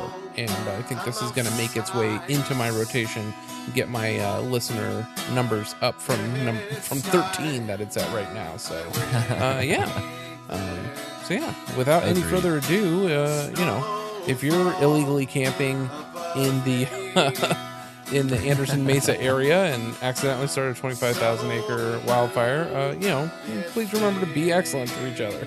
And party on, dudes.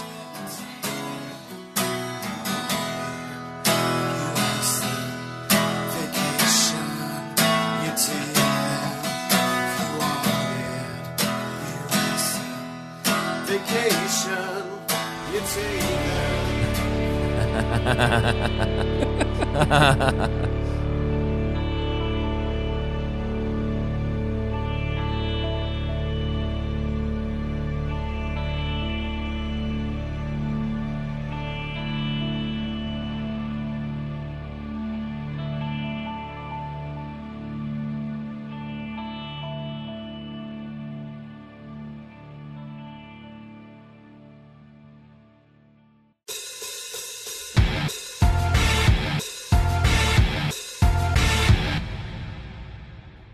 All right, welcome, listeners. Uh, today we have a very, very special guest because we have referred to his blog post several times uh, throughout our years on this podcast. We have uh, Jake T. O'Donnell or Jake O'Donnell. I don't know if you go with, with that middle initial. I like to use mine, but um, welcome to the podcast. Uh, how many podcasts have you been on?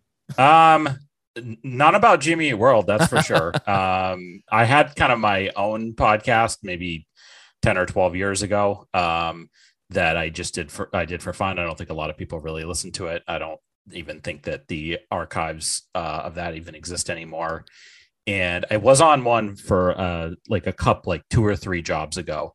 Um, I did uh, appear on a podcast, but not talking about my my my favorite band of the last 20 years. So yes, this is- this yes, uh, sir. This is much more exciting than any of that.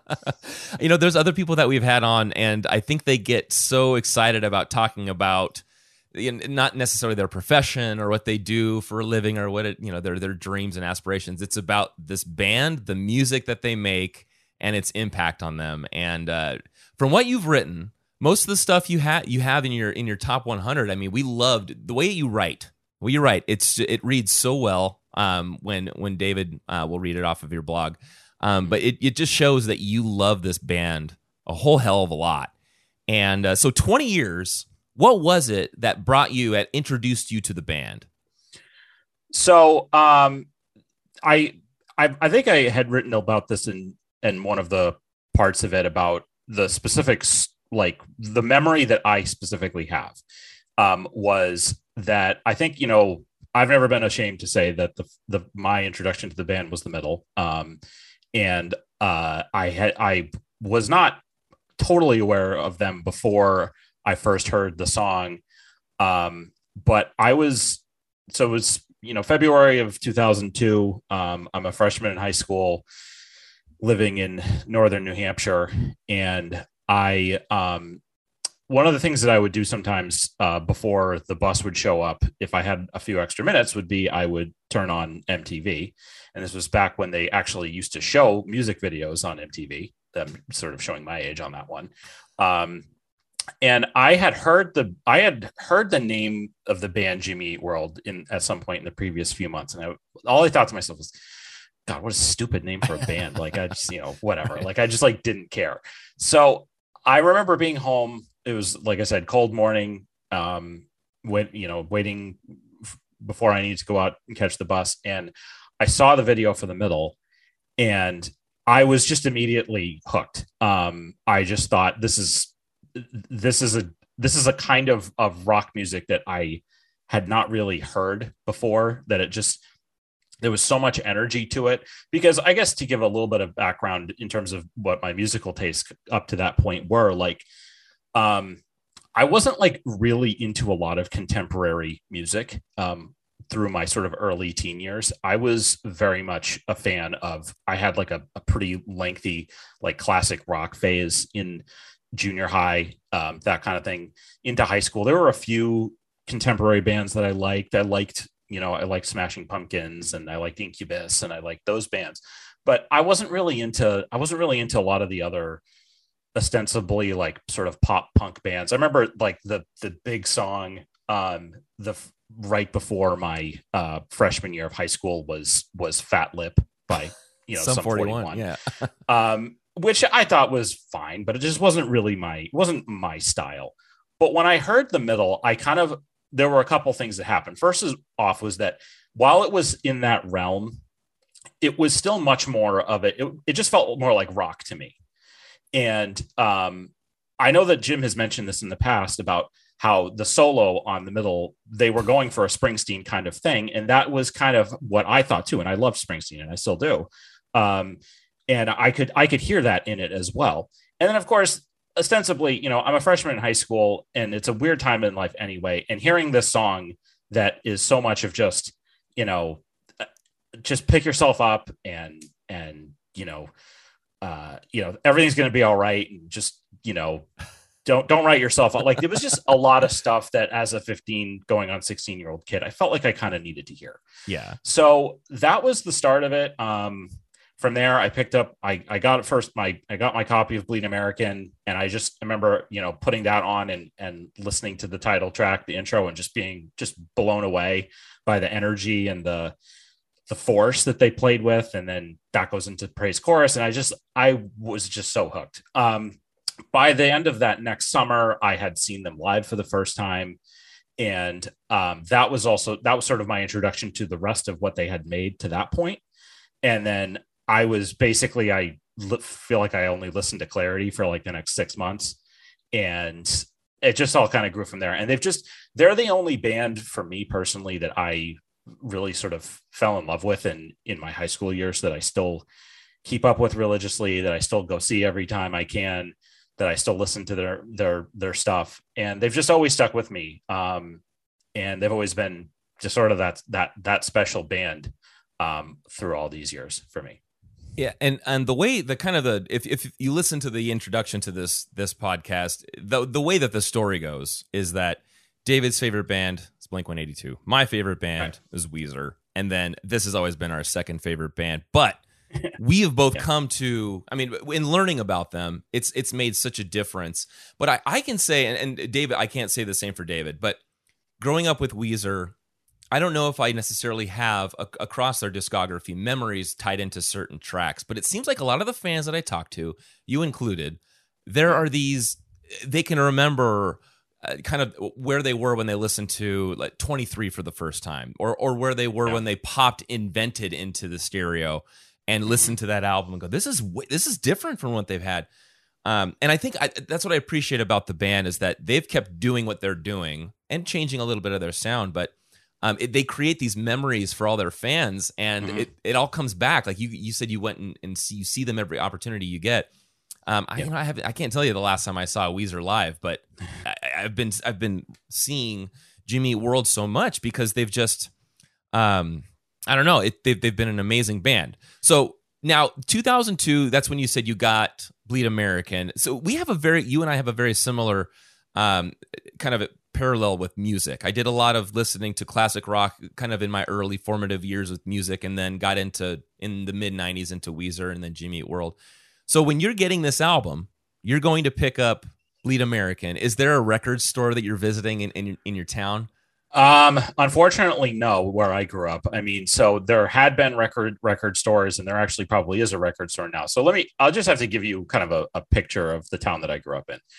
Um, I was born in uh, the town of North Conway, New Hampshire, and I grew up in Bartlett, New Hampshire, and it it's ski country. Um, it is there are all these uh, there are numerous ski areas. It's it's uh, the the highest peak in the the Northeast is in is in the area where I grew up. Um, it's a it's a so it's it's a very touristy area. Um, there are not always a ton of year round residents. Um, my high school graduating class was was about 150 kids, and I went to a, I went to a public high school, a regional high school of, of eight different towns, and I had 150 kids. So that just gives you an idea of how how big the area was in terms of in terms of you know year round residents. So we didn't really have a lot of options. There was there was there were basically two music stores um, in town. One was one was like a, a chain. Another was was not a chain, but kind of felt like a chain because it was actually in the mall. And then Walmart. That was those were the Okay. options for for buying music. I will say that I probably because I was it was 2001 and I was 15 I was 15 years old and didn't have a lot of walking around money that Bleed American and a lot of the early Jimmy Eat World stuff.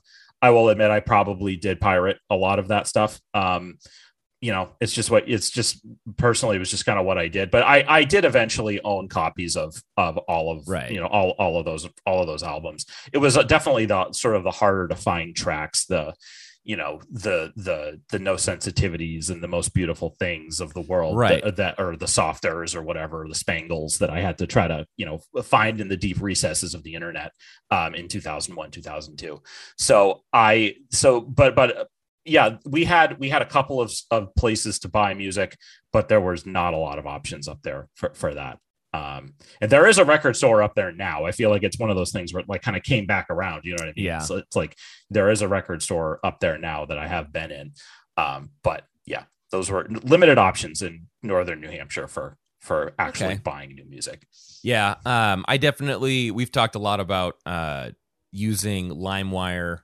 and I don't know if we use Kazaa. I, I was I, I used BearShare a lot. Same I, kind of thing. I used all of those. I used every one of them. Every one of them on the the the, the 56k modem. right? Yeah. Uh, you know, Just that I- log that I in. could- that- like, you know, Yeah. that was the, the kids don't know what we're talking about, but but that was that was that was my life. Um, we did our best. Right, and and you know what? I, and the band they've admitted they they leaked stuff or allowed stuff to be Sure. leaked on that platform, and look what it did. It allowed us to share share things that uh, maybe we couldn't get if unless we went to the Japanese, um, their extended or expanded edition. Uh, so and, and look, it, it really helped uh, among other things. So many other things, and that's kind of what I want to talk about with uh, with the band um, and you. So we are on the Anderson Mesa episode.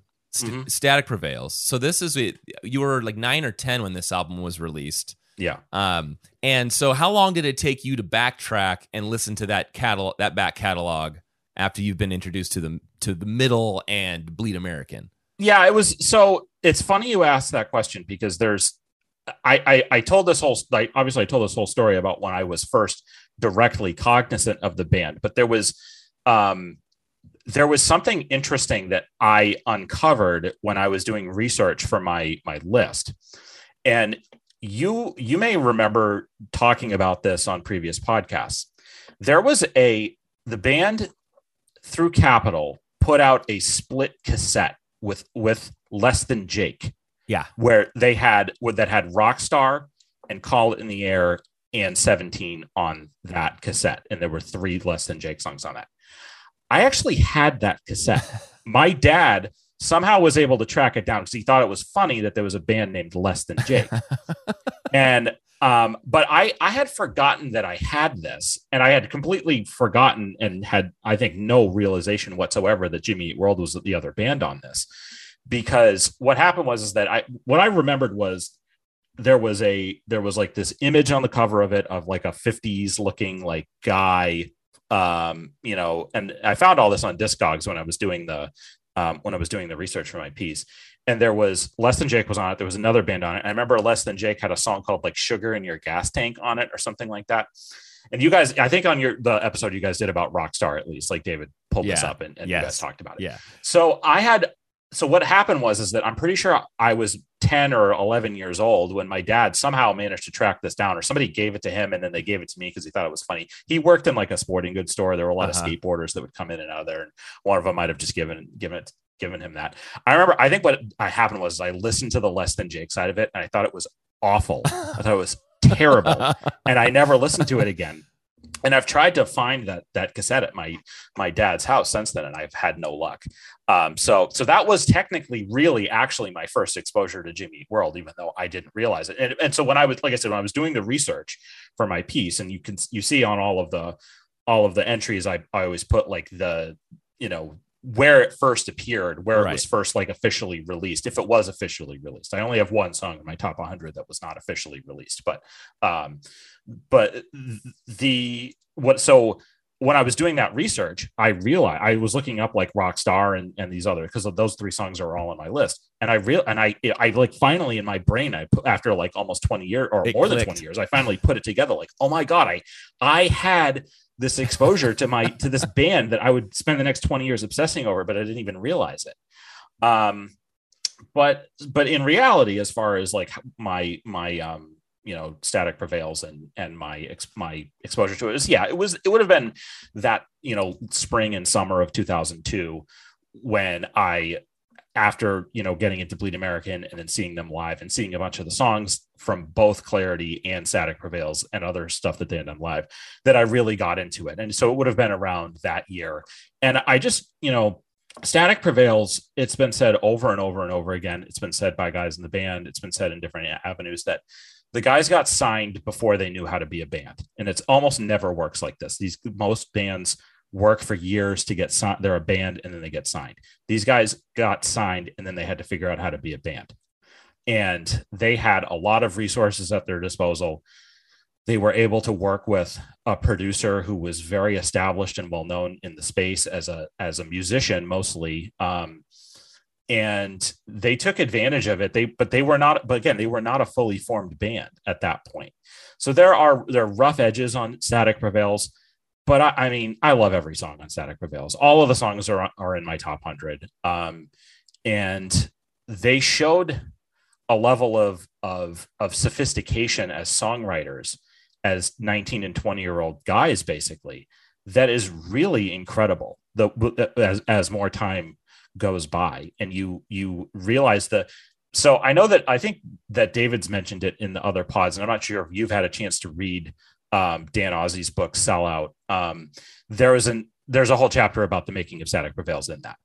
And um, you know, one of the things that attracted the um, Lauren Israel and Craig Aronson to the band was when they listened to the Digits uh, song version from the Christie Front Drive split. Split, yeah. And they said, and Craig Aaron and uh, Lauren Israel said, these guys are 19 years old. They're they play punk rock, but they know how to write a song.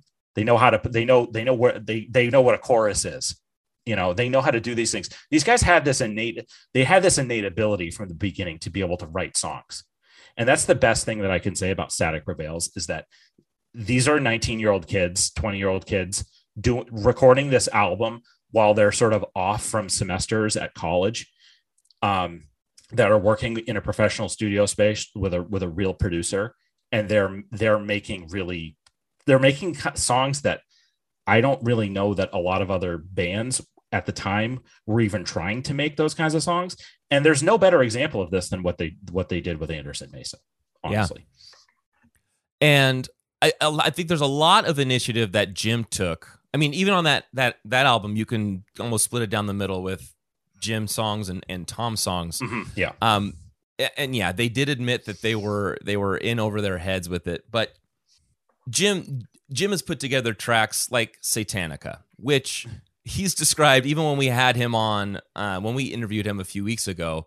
Jim had said they were fiddling around with the PlayStation uh, and using the MTV Music Generator just to make these weird tracks, and it reminds you that even when they're in even when they, they've created this album this album that you're right it is a little rough around the edges but it's still consistent uh, in that it's i mean it, it's got some clarity to the sound. It's got this there's not a lot of variance in how they've written these songs differently. It's the same sound for each Yeah. one of these songs the tightness. Um, but they're still they're still so young and uh, and just juvenile with all of this. And and they still come out. And after they've been dropped and they come out and then they self-produce themselves they, they were able to finally catch themselves and then and then run with it. And, and to where they are now. And it's, it's an amazing story. And i'm sure there's other ones like this with other mu- musicians and bands but it's just particularly good with jimmy Eat world how far they've come from the age that they were when they when they were handed that that record label contract. Exactly. Yeah, it's it's it's there are not a lot of stories of bands like this that like they're very unique, very unique in this idea that they f- they were like I said the the the the whole idea of them barely being a band when they get signed to signed to a major label, they get signed to a major label. The album comes out and does less than nothing. The album Static Prevails sold under 10,000 copies in the first year. That, that's from Dan Ozzi's book. That is in 1996, 97. The fact that they, that Capitol, for whatever reason, were willing to let them record a second album is just totally nuts. Um, and then they did, and it becomes this sort of modern unheralded classic. Um, and and you know, over time grows in stature. And then, but they bet on themselves, and again, they they get in the studio with Trombino. They they go to Europe, and they make they sell all the CDs and T-shirts out of their van, and they scrounge up every last dollar that they have so that they can make Bleed American. And then they so I guess the point I'm trying to say is that I feel like most bands the the failure of an album like Static Prevails that would be it. They would that you would never hear from them again. There would never be there would not have been a Jimmy World.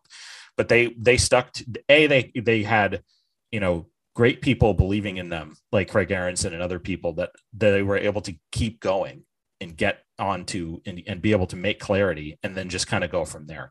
Um, it's a, it's incredibly it's an incredibly rare story and it's one I think that you myself and all the other people that love this band are incredibly thankful for because it's been now all you know it's been almost 30 years since they started and they're still doing it they're still rocking they Yeah. just came out with a song a couple weeks ago that rocks my fucking ass off it's amazing that song is amazing and I Yeah. can't wait for you guys to talk about it i know um so so like that's it's these guys are special. And the, the reason why i i wanted to write the, the the lengthy piece that i did one of the many reasons why i did was because i just wanted people to realize um if they came across it that like this is a band that you can write a hundred best songs about. Um, that I think that there's maybe a lot of mu- the music fan populace and the populace in general that maybe doesn't quite realize that about Jimmy Eat World. Um, that this is a band that means a lot to a lot of people, not just me, but that it's a band that it's that it, a it's capable. You're capable of writing a, a top hundred list for, and b and b you're capable of doing a podcast where you dissect every song. There's Right. not there's how many bands can you even say that about? Right. Jimmy And- World is definitely one of them. Right. And and I was talking with Christian James Hand uh, about the band, and one thing that that that one fact that he brings up off, often is that the band's lineup is the same. It's the same. For, and, and how often can you say for 30 years that these four guys have been together? Granted, they they've added in Robin, um, Sure. Yeah. Bird, Birdman, uh, but the but- fifth Jimmy. yeah, right. but they've uh, remained uh, unchanged essentially Right. and uh and, and like you said with a hundred different songs that you can that you can apply and say this is like there's a, a best of list you're right i couldn't i couldn't say that same thing for weezer i mean there's some like there's some on albums and some off albums Yeah. but weezer has i'd say they're a little bit more um experimental when it comes to trying different sounds Sure. uh, and it's it's it's won them some new listeners and it's lost some old listeners. Uh, and what but what Jimmy World have done is you can see them that that Jim has been professional from day one, and you can see him when he when he's when he's on stage, you can see the charge that he takes in getting the band. There's not not a ton of banter in between the songs. It's kind of like the band knows, and he's even admitted to this with early uh with early touring. There was there was no, no time. It's like the song's over, one beat, and we're into the next one because it's just like he's all about the music. And uh, and even though the concepts for some of these albums, like I wanted to talk about your favorite three in a moment. Um, Mhm. Even though the concepts concepts of the album have changed have changed or they're different, they've always remained the professionals that they were from day one, even though they were a little uh, a little young. And that that's got to be said too. That that's got to be understood when you're trying to describe this band to a potential fan. Is like there's there's they've been steadfast in in how they Yeah. write these songs and um and it, and it's an, an amazing feat. So to talk about your your favorite three albums, I'm assuming these are your favorites because you said to date they've put out three stellar albums since I left college: Invented in 2010, Damage in 2013, and Integrity Blues in 2016. Are would you say those are your favorite or just in that moment? No. No? no, no, no. I, I, my favorite three are are are Clarity One, Bleed America Two, and Bleed America Two, and and Futures, Futures, yeah. No question. Um, that's I that I I didn't what I- the way that I wrote that I I was saying that they were stellar albums. I think that my if we're just talking about rankings, like I this has been a little bit fluid for me. I think the top three has been pretty solidified um, between those three. I don't. I have integrity integrity blues not that far behind futures, honestly. Yeah. Um, and then after that, it's probably it's probably static prevails. Um, and then survive. I would probably have surviving next after that. Um, and then you know near my bottom, I know that I I pretty probably pretty sure that I said many times during the list that I would say that you know that I, I probably have invented after surviving, and then the last. Two, I don't, you know, again, I, I'm not. It's not that I don't consider the first album, the the Jimmy Eat World, the first, like canon. Like it is canon. It's the Yeah. band, but it's just a different band to me. Like I've I've said that for that's why none of those songs are on that list for Right. me. It's those guys making a punk rock record, and it's good for what it is. But to me, it's not. That's not the Jimmy Eat World that I know. That's just that is a that is a different iteration of a of a band. They are figuring everything out at that point. Um, and those songs are fun to listen to. I I I like I like to listen to them, but um, but the two that I kind of denigrate the most are Chase This Light and Damage. Um, I, I think that I probably was a bit unfair over the course of my piece on uh, against Chase This Light, um, which I do. There are songs in that I love. There's a song from Chase This Light that's in my top five. Um, and although the next highest song from that era that I have on my on the list is a non-album song, um, but I would say that uh, I th- I think that the weakest record that they've made is is probably actually Damage Yeah. um, since since the first one. It's just inconsequential is the word that I used. I was I was try I tried to be nice about it um, in in the piece, but I just think that they I think they just missed. It was it's and it's fine. It's not a bad record by any means. It's just they were going through stuff. You can tell, like they were trying to figure out what kind of band they wanted to be, and they took a lot of time off. Even though they still sort of stuck on the three the three year cycle for Yeah. Integrity Blues, they took a lot. They took an extended break from being a band after that, and then they got back together and they asked themselves, "Why should we make another Jimmy Eat World record?" And they asked, and that was the question that that that went through the recording for Integrity Blues. And I, man, that record is so great in my opinion. Um, but but Damage is just it's just a lot. There's a there's like a few really excellent songs. No Never's pretty high on my list, and I will steal you back. I love I like that and appreciation. Those are good songs.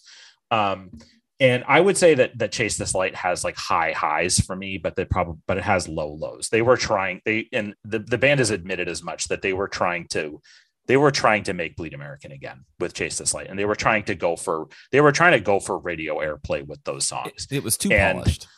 Too polished. Um, they effectively it's the only album that they've made that they really were the producers. They self-produced it. They had an assist from Butch Vig, but Butch Vig was, I don't believe, was really he was the he was just overseeing things while the band was producing it themselves. It's the only one of the albums that they've done where that was the case, where they didn't have a, a, a producer that came in. And I think that that what that showed and proved was that they kind of need they need somebody at the controls to sort of help move them along. Maybe as time has gone on, and the more that they've recorded and done things themselves, maybe they need it less.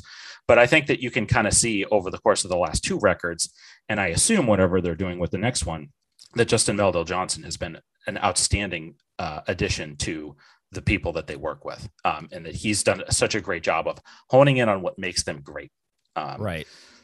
and uh and yeah so so but as far as my top three goes i mean Okay. clarity is clarity is possibly my favorite album of all time Yeah. bleed america is not too far behind and then futures is is right there too Yeah, that makes more sense. And it's the same thing for me. I know, I know David and I have said uh, Integrity Blues has almost felt like Futures too, where it's just like the extension of that album. Um, Absolutely. and it's it's so that. close. It's it's hard to say for such an iconic album as Futures. It's hard to for for me to allow it to be edged out by Integrity Blues. But I find myself listening Yeah. to Integrity Blues more now than I do Futures. and I'll go back to it and I'll say, "Oh, I know why I love this album." But then I go back and listen to Integrity Blues all the way through.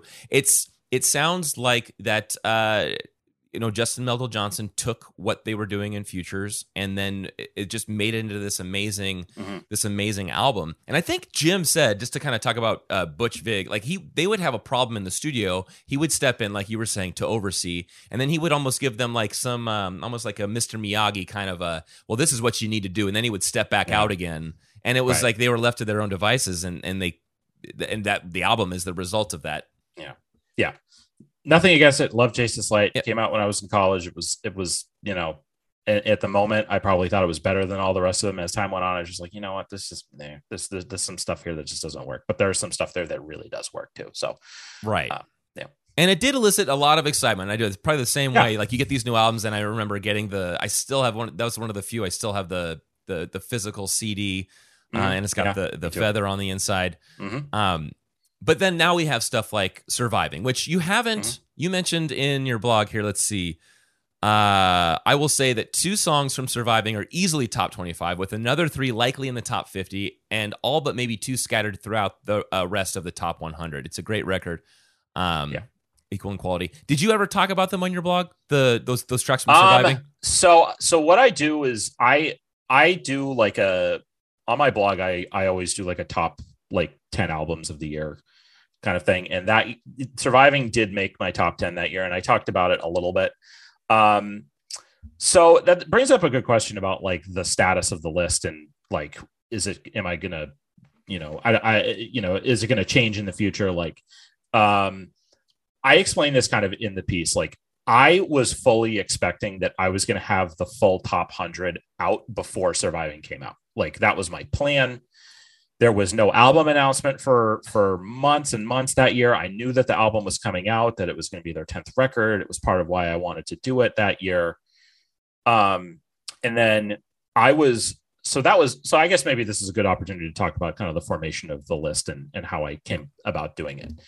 Um I wanted to write something. I always wanted to write something about Jimmy Eat World, like a long form piece for the for my blog or wherever, because obviously they've been this really important band to me. And like you mentioned, like specific songs and albums are really indelible at different times in my life and and very formative from the time I was 15 years old until my adulthood. Um, and I kind of had envisioned it in one way as being like almost like cha- almost like chapters in a book where it's like the first so like the first chapter is about I discover them on a cold morning in February 2002 like whatever and then you know the next and, and then I it, that goes through the summer when I saw the concert and then the you know the next chapter is about the rest of high school and you know the the about futures coming out during my senior year and then you know there'd be a chapter about the time that I met Tom with my best friend at a show in 2007 at the Orpheum and that was awesome and um uh you know we talked for 20 minutes before the show and that was great. And you know i wanted and then you know invented comes out the year i have my first job and then you know like i wanted to do all of this stuff and it, it just kind of like i could never really i could never just come and formulate it and, and do it. And i'll just say that you know like i am i have a full-time job and uh you know i'm married and and i you know i have a house and and stuff. And like i, I always have so many ideas of different things that i want to write for my blog. Um that you know i just i have the idea or i'll even start writing it and i'll i'll go i'll write maybe you know a lot of it. And as you can as you know uh, this piece that i ended up writing for this is 21000 words. So i tend to write a lot of words. Uh, and i'm a writer i'm a writer and content creator by trade. I you know was trained as a journalist and i i you know uh, have been have worked in marketing in the in the tech field for the last almost uh, almost eh, about the last seven years. Um and I so I just like will write start writing stuff and then not like not finish it and not get back to it. So sort of fast forward to late 2018, I'm realizing that it's going to be the 20th anniversary of Clarity. And I wanted to do something similar to what I had done 2 years before. I did a track by track breakdown of, for Pet Sounds for its 50th anniversary. Um and um, I know that I think there was an episode where you guys talked about Pet Sounds, and I don't think you guys are big fans of it, which fine, whatever. It's one of my favorite albums, and it's it's uh, was very formative for me in, in middle school.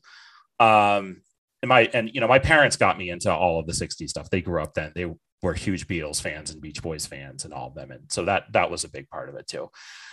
Um, so I had done this like track by track breakdown when I was writing a lot of stuff about the different, uh, you know, writing about each song in sequence. So I wanted to do the same thing for clarity.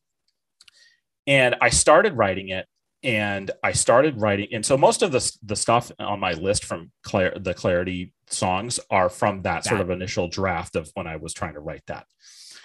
And, you know, and Uh, uh, what happened was is just the time passed. It ended up being because because futures came out in february of 1999 so it got to be february of 2019 and everyone's writing all of their retrospectives and ian cohen wrote this long retrospective for Stereogum about it and the time kind of passed and i don't know why i think like this. I like because it's the journalist in me like i just think stuff is timely and it's like you know who cares if i put this thing out six months later? But in my mind it matters Right. you know, it's like not a lot of people, not a lot of people read my stuff. I'm some I'm some guy in Massachusetts. like who who cares what I have to say? But so I thought to myself, okay, I've always wanted to do this long, this like big picture Jimmy Eat World thing. And I know that we're on on the three year plan. They should be coming out with a new album Right. this year. And you know, it's like it's like 25 years since the first record. And I'm just like, you know what? I want to do it. I'm gonna do a top hundred. I'm gonna I'm going to list out all the songs. I'm going to rank them. And I want to make this personal. I want to make this, this isn't just like a, a rote, like, this is like this. I like this song better than the next one, here's why, whatever. Like, I want to do research. I want to do my journalistic best on this. I want it to be personal. I want, and I really want to do it. So I started, so like I said, I, it took me overall, it took me about a year to write the whole thing. And, and I, um, I really tried to hone in on I tried to make it at the best that I could make it. So, but there was again, I have a job. I had a house at the time, a different house than the one that I have now, um, and also, you know, my now wife and I were planning. Uh, we were planning a wedding that year um, as well. So there was a lot going on, and we were getting married at the beginning of October. and then we were going on a, on our honeymoon. And my plan was that I wanted to try to get the whole thing done before all of that was in the fall before all that was going to happen but i thought i had t- i thought i had more time to get the whole list done because so i go and see the so i go see the guys in um july that year it was actually my bachelor party they played at in portland maine with third on that tour with third eye blind the, the which we don't need to talk Right, about right. all of that stuff but um, but, um so Jim is, you know, on stage and he's talking about, yeah, we have our, our new album's going to come out this summer. So I was like, great. Or, or it's coming out this fall. So I was like, great, awesome. Like I have time. I have a plenty of time to finish this. So like I'm methodically kind of working on it. July goes by, August goes by, and then we get into late September. There's still no, there's still no announcement for an album. I'm like, well, there's no way the album's going to come out before like mid-November or late November at this point, whatever. And then I I know this because it's in the piece. September 23rd, I think they put out officially the video for All the Way Stay, and they say the album's coming out on October 15th or uh, October 18th. And I'm like nowhere close to being done with this. And I'm like, oh, my whole grand plan. And people in my life know that I'm working on this and like, that Uh-huh. I had it planned for this, whatever. So I had so I had a decision to make. It was either I rush through trying to finish all of the and all of the capsule entries, all of the blurbs, and not do it the way that I want, or I try to at least get the first half done and get that out the door, and then try to take maybe a couple months to try to get to to try to finish the fifty to one.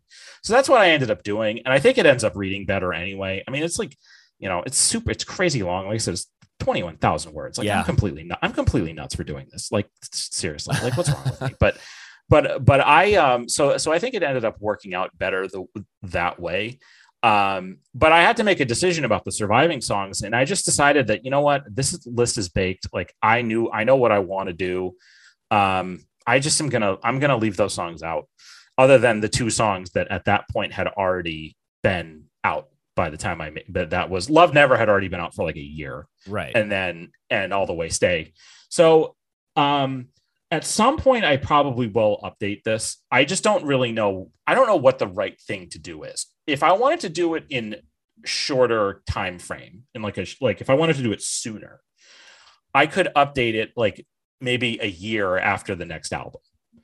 If there's an album this year, which we- we're not really sure. Right. Maybe, maybe it could be more the beginning of next year. Again, we are on the three year cycle Right, this right. year, and we have a new song, and the album's probably going to be called something loud or or whatever. That's what they're calling the tour, so that's probably what the album's going to be called. But we don't know. And you know, the band plays the band, you know, plays stuff close to the close to the chat, uh, close to the vest about that. So, um, so if the album comes out, let's say, let's say they stick with it, it comes out in the fall, it comes out in fall this year would I maybe I would update it at the beginning of or the like the end of 2023 or the beginning of 2024. So I'm not making any promises, but I'm just saying like if I was going to, that might be the most reasonable time to do it. But maybe I wait even longer. Maybe I wait maybe I wait for there to be more albums to come out or or but I don't know. It's hard to it's hard to say. I definitely do want to update it. I feel like the songs from Surviving definitely deserve their placements in the list. I will say that like right now, you know, my favorite songs from Surviving are probably the title. The two songs I was talking about there Uh-huh. were probably were the were the title track and delivery. Those were Yeah. probably the two the two that I would put in the top 50. I would actually that was 3 years ago that I said that or almost 3 years ago. I would actually probably say now that that's true, but I would probably also have t- 555 in the top 50 also Wow. um and then just because it's such a departure it's so different for them and then you know the only song and again i hate honing in on the stuff on albums and things that i don't really like. The only song on that album that doesn't work for me is criminal energy. It's fun live. It's a rocker but there's just not a lot to it. And that's not and again they we're talking we've always there's been a lot about the sort of clarity or bleed american-ness of each album. Like surviving is a is in the you know bleed american phylum i know you guys kind of talk about it like winter records versus Yeah, summer records. Right. that's kind of what i'm talking about. Like surviving is like a summer is is a is like a is like a summer record technically. And so i get the inclusion of a song like criminal energy but i just it doesn't do a lot for me. But the but the rest of the songs could all easily be in the top 100 in my opinion. Um that's yeah. Great record. I love Survive. it's awesome Yeah, it is. Uh, and listening to it, I remember we listened. I, I just wore out. I mean, if if it was a physical album, I, I wore it out because we, I David and I went to the tour out here in L.A. Mhm. Um, so we saw them. Um, we I don't think I don't even remember staying for Third Eye Blind. I, I think we just which is weird because I'm like, I, to to me, music is an experience, and I think we stayed for Yeah. a couple of songs, and I we just kind of bounced. But um, that's what I remember anyway. It was uh, what that was three years ago, practically. Yeah. that we were doing that. Uh, but I did. I remember listening to that album so much, uh, and it's also nice to be able to go back. And I don't know if you. Uh, it seems like you have that you're a fan of Data, but I look back on my last FM. I've been scrobbling for since 2007 and I can go back and tell you which months I listened to Surviving, which songs I listened to the most. Yeah. Uh, because my I'll go- I'll tell you something, and it's it's gonna be you know what I feel in that moment. I may like I don't know if I've ever liked Diamond. I really don't. Yeah. But then I could go back and look. Oh, I listened to it thirty times. What was I? You know, maybe in that Yeah. moment it. Uh, and and that can kind of apply to so many other of their albums. You know, going back to our what we were saying about like times of the year that you could listen to these. Um, there's maybe I just get on a surviving kick, or it's that perfect time of summer where you know what I'm out at the lake or something, and I'm put on surviving, and it's like now I'm back into this for the next month, um, which is exciting, especially with something loud coming out. Them touring, they're they're doing their UK Europe tour. Mm-hmm. Uh, they play it, they put it into their set list. Um, Yep. I, I love them teasing. When I asked him about making new music, and he, if you if you watch the video of Jim, he smiles when he says, "There's you know there's stuff coming out, definitely Yeah. new music." Um, yeah. but I, it's that. it's really neat to talk with like we're part of the Discord, talk with other hardcore fans who have been with the band back into the the the bulletin board days. You know, so they're on Yeah. Mm-hmm. they're on that. Um, and just how the band will go through teasing and and put stuff out. So I Yeah. I don't know. There's still we've still got a few months for them to put an album out. It could be like their their Yeah. fall release like they normally do. Um, but you've already said your your projections on it. Um, do you think though? Do you think they'll finally have a Tom song on this new album? Um, gosh, that's that is so hard to, to predict and say.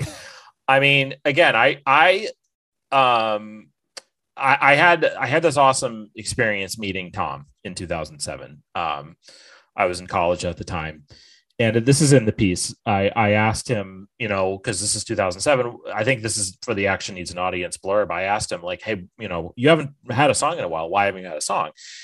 and he said, "Well, it's kind of the band policy that like if I, you know, you if you write a song, you get to sing it." So I kind of have a hard time believing that in 23 years Tom has written one song. Yeah. Like I just think that there's got to be more than that. I my uh, I'm gonna say I'm gonna say no. Probably we will not get a Tom song at this record because I don't I don't want to be I don't want to disappoint myself thinking that there will be one. Um, I would love there to be another Tom to be another Tom song that we get one um, sooner rather than later. But I I've I've kind of learned not to get my hopes up about that. So I'm going to say probably not. And but if there is there is one, I'll be pleasantly surprised.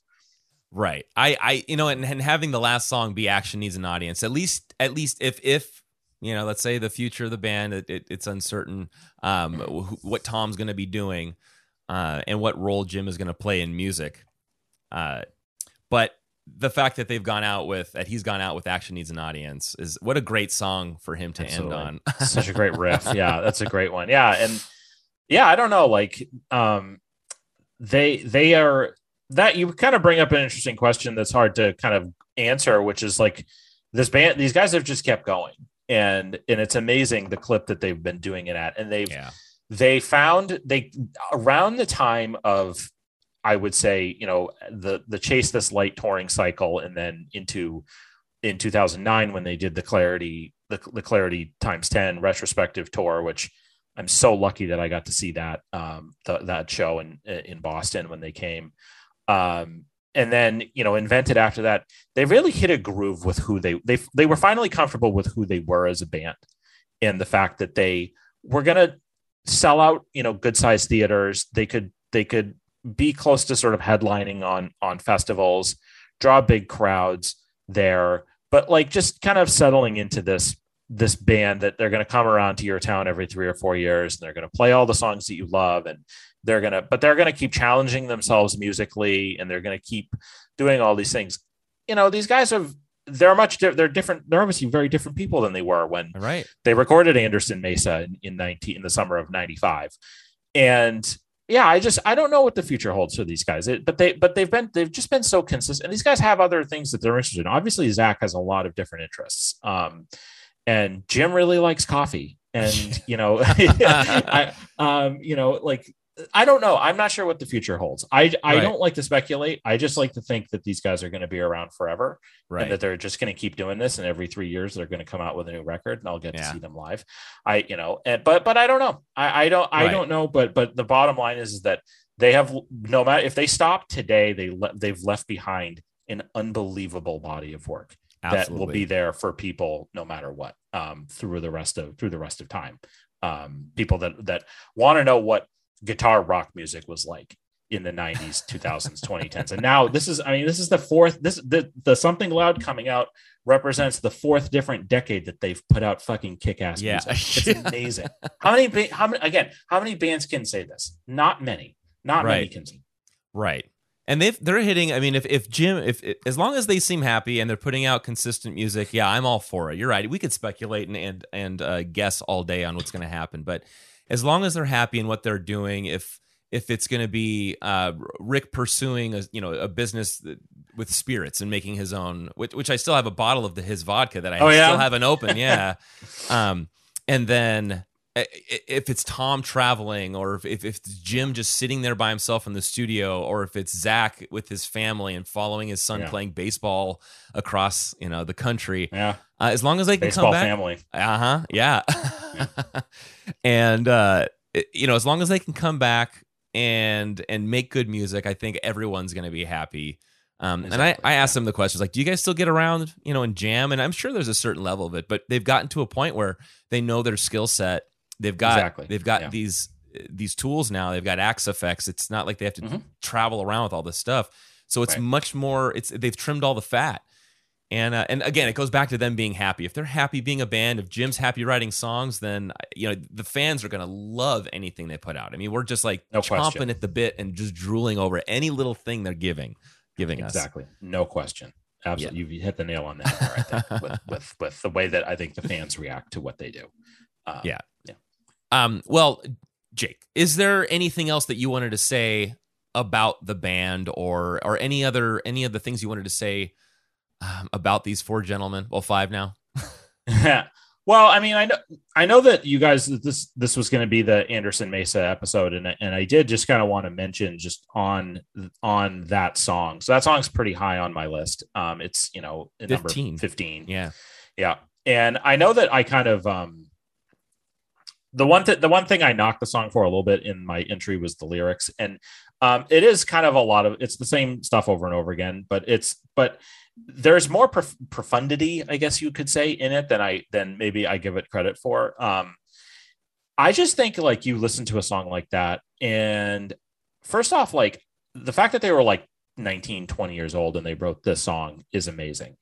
The second thing is that I just don't know in 1995 that there were punk bands like putting out like recording songs with like with like a you know string quartet as Right. part of their song. Like that seems almost sort of cliche now that I feel like there are a lot of bands that do this. I just don't know in 1995 that anybody was really doing that that was playing that style of music. Like certainly Green Day wasn't. There's no there's no string Right. quartet on Dookie. I mean, you know, and and uh so so I think that they show just like this incredible level of of depth with this song and it's a song that no matter how many times i listen to it it's still it still makes the i listened to it a bunch like this you know over this week uh, or the last week or so sort of getting ready uh, to, to chat with you about it. And um it's just amazing and really special that they that these guys were able to make a song at at their age that sounded like this that was this just it was almost like they were inventing a new genre of music with this with this song really honestly. It's like it's and it's this the stuff that really carried them through clarity and and the sort of level of depth and and going deeper than just doing punk rock and just do it or just doing you know pop punk like and and trying to be an emo band um and of course it, it's in a has a really important place in the band's history as the first sort of of, of the, the the line of of epic Right. closing songs that became uh, very quickly became their hallmark and i think that they um you know anderson mesa is almost as good as you know is is i think i have at least two of the other you know i definitely have one but i i, I have one other of the closers i think slightly ahead of of that of of anderson mesa on the list but it definitely like you know it was the first it was anderson mesa crawled Right. so that goodbye sky harbor could walk I- yeah. so that my, so that my sundown could run so 23 could could win the marathon Right, you know yeah. like it's that's that's just kind of like the, the Right. the how how the important place that anderson mesa has in their in their lineage so um but as far as this band goes like i said i wrote the piece because i wanted people to know what this band meant to me and and why they were so important to me through the years um and I'm really thankful for the fact that obviously that it has resonated, that it has continued to have a shelf life, um, that people are still referring to it. That you guys, I, I'll be honest. So you know, when you guys asked me to be on the podcast, I hadn't, I was aware, certainly aware of what you guys were doing, but I hadn't really listened to it. uh-huh. And so, and then I start listening, and all of a sudden I realize, like, oh my god, like I'm almost like a, I'm almost like a a, a running character in in You this podcast that you are. guys have had, and it's like amazing. And my wife thinks it's hilarious that you call me Jake T O'Donnell the whole time, and I think it's kind of funny. I, technically, that is, I guess, my online name, right. you know, because like my my Twitter, my Instagram, you know, my website, it's all that. right. Um, but it's just it's but Here's here's what Jake T O'Donnell has to say But. It's just, and then you guys exactly have this like little game where you're where you where he makes you Yeah, guess the yeah. number. Like it's just awesome. Like I so I love I just am so thankful and so grateful that a that you know you guys find what I've written you know worthy enough to be part of this project. Um, but also just that yeah that like that this resonated with people. You know I got you know I I had tried to when I when it first came out I tried to spread it around a little bit and. I know that you know Ian Cohen gave it a uh, gave it a nice plug and has given me a couple of nice plugs. And Zach did liked one of the tweets that I sent that I you know did to promote it at the beginning, and that was a big deal too. I obviously I know that he's he you know appreciated it. I don't know if the guys in the band have, have read it or are aware of it. Beyond that, I know that the thing is is that you know not like the piece is not always 100% complimentary of the band. I try to be again, I'm still a journalist at heart um and i try to be objective about some things about a lot of things. It's like it's hard for me to be objective about this band but um but i'm i'm thankful that you guys um again that you you find it useful um that you that if i write something you you know something that i whatever i've written about a, a track is is part of this um you know part of this history that you guys are compiling. It means a lot to me. Um and i'm i'm like like i said it's just it was amazing over the last few weeks as I've kind of gone through the podcast you guys have done to hear my name come up over and over and over and over again. It was just it's really flattering and I really appreciate it. And I'm I'm so thankful and grateful that you guys are doing this for this band that you and me and David and and so many other people know completely deserve this this level of treatment. And and um and I like I said, I'm really thankful that uh, to be part of it. Um, Yeah. be part of it alongside you guys. Well, yeah, thank you for saying that. Anytime he's he says, "Well, Jake T. O'Donnell's got something to say about this one," uh, it's always a treat to listen to him read off what you Yeah. have because we'll I'll go through and I'll I'll I'll I've visited a link before, like on Absolute Punk or now I guess Chorus FM. But like Craig Mhm. Manning will write something about futures, and he'll write this Yeah. beautiful story of his of his first introduction to this, and it's like a, a tear jerker of a story, really well written. And then he'll do a little bit of a blurb on like a, the couple of the songs as he does them in chronological order. But what's nice about yours is yours, each one is a little tiny story in and of itself. And Yeah. so it's always going to be different. It's not like, oh, this is what Anderson Mesa's like. But you talk about, um, uh, Zach told Ian Cohen that he wears, uh, that he hears Static Prevails and he compares it to looking at a past version of himself wearing a Jimmy Z hat. You know, Yeah. like it like makes you chuckle a little bit. Yeah, exactly. Yeah. Yeah, no, I appreciate it. Yeah, like I said, I tried I did a lot of research for for this. Like I tried to make sure that I was, you know, if there was an interesting quote somewhere or I could find a fact or that kind of thing. Um, you know, I would try to make sure that I include I included it in that piece. And as you know, as you can see, obviously, as the as things go along, the the I have progressively more to say about Right. each song, and then you know, it's it's the paragraphs start to get longer and longer, and then the top five, I think, five, four, three, and two. I think it's three paragraphs, and then the the the number one song, which you guys have already done. Yeah. Twenty three. I wrote five paragraphs Right. um, on that, and and that's so somewhat similar to how I structure a lot of my other lists, the the, the year end album lists and stuff that I do, where I, I I just you know I obviously I have more to say uh, the more the stronger I feel about Of course. about something, but but I I always but I I again it's the journalist in me that tries to get out the most the most I can say in the shorter amount of time. There's also some influence from you know uh, some of the old music critics like Robert Christgau and and people like that. That that's that was the and the, and the Rolling Stone capsules of of songs. That's just kind of how they write, and that's how I tried to approach doing this as well. Um, is you know so so it's just funny. It's a it's a twenty one thousand word piece that it's but but most of what I have to say is I believe is fairly concise on most of the songs. Right. So um, it's just kind of funny. But there's just a lot. There's a lot to say um, about a lot of songs, and it adds up. I guess. Yeah. Well, as we as we highlight your tracks, um, as you share them with the band, I, I get it. What Jim said that he doesn't. When we asked him if he listens to the podcast, is, and he, in so many words, he just said, "Why would I listen to you talking about me?" You know, Right, yeah, I get it, exactly. and it makes. I mean, it makes complete sense. Yeah. Um, but the fans, the fans are the people who get the most of Yeah. from what this is, and us as passionate fans.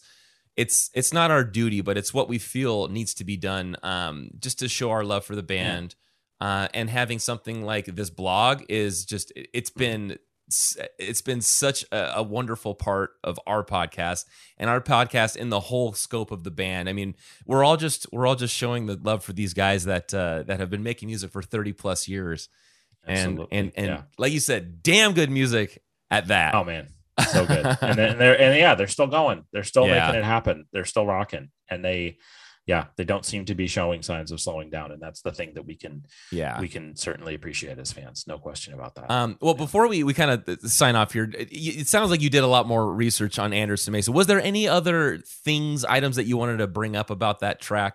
Um, you know, I think I, I said most of it. It's just it's it's there's stuff in the um, and I don't know. Again, uh, I'm not sure if you guys will get to this in the podcast or if you you know have already talked about it. And there's a few mentions of the song in in the in Dan Ozzi's book. Um, you know, specifically the the last lines of the song are are direct references to Jim's um uh, dorm at North Arizona Right. University that he had with Jeremy Yoakum. Um, and I just I just wanted to point this out that the my one of my possibly my I know like I said I kind of I kind of you know dissed the lyrics to the song a little bit in my piece, but the more I read them and the more I looked at them, one of my one an all time Jimmy World lyrical flex is that the final word of the last song of their first album is the it's just he just Yeah. lets the he lets the guitars finish the the the he he lets the guitars finish the the the the, the lyric for him Right. basically. Yeah. it's it is such a flex. Like these guys are 20 like who the fuck did they think they are? Like that's how they decide to end this album is just the like that's the last the last word on the album is i just think that's amazing. And i it took me a long time to realize that that was that that was the line um but yeah no it's it's a great like i said it's a great song all these years later it still is amazing to to listen to and and like i said i still get chills listening Yeah. to it it's it is such a a beau- a truly beautiful piece of music that those guys created at such a young age it's, Right. it's incredible Well, I can't I can't not refer to you as Jake T. O'Donnell. It's just it's stuck in my That's mind. fine. So, i've so- been called worse now, uh, so we you have the blog, you have your Twitter. Is like where Mm-hmm. where can people find stuff? Is there any other place that people can find more information on you and what you do? Um, I don't know that people really need to know more information about me and what I know. Come like, on. Yeah. So like, so my blog again, jaketodonnell.wordpress.com. I don't write in it as much as I would like to. I probably around the time this goes up, I will have posted a playlist of my 15 favorite songs of the year so far. Um, I usually do that right around July 1st every year. Um, I can tell you right now that something loud will definitely Yeah. be on that, that list um uh yeah twitter jake t o'donnell most of my most of my tweets are are about uh Sports. are about are about the yeah they're mostly about the Red Sox and the Celtics um and other things in that in those areas. Um, on Instagram, same thing, Jake T. O'Donnell. I do these weekly videos where I open old packs of baseball cards and talk about people in the talk about uh, you know who who's in the packs. But what I like to do for those, and I started doing that in the, a few months ago, is that I like to highlight a different um, you know good cause or because like I kind of felt bad. I'm like, okay, why am I? I'm spending money on these like going on eBay and but not like a ton of money, but Sure. You know, buying these old packs of baseball cards, I should try to talk about something worthwhile on these. So it's not just me yammering about baseball players from the early 90s.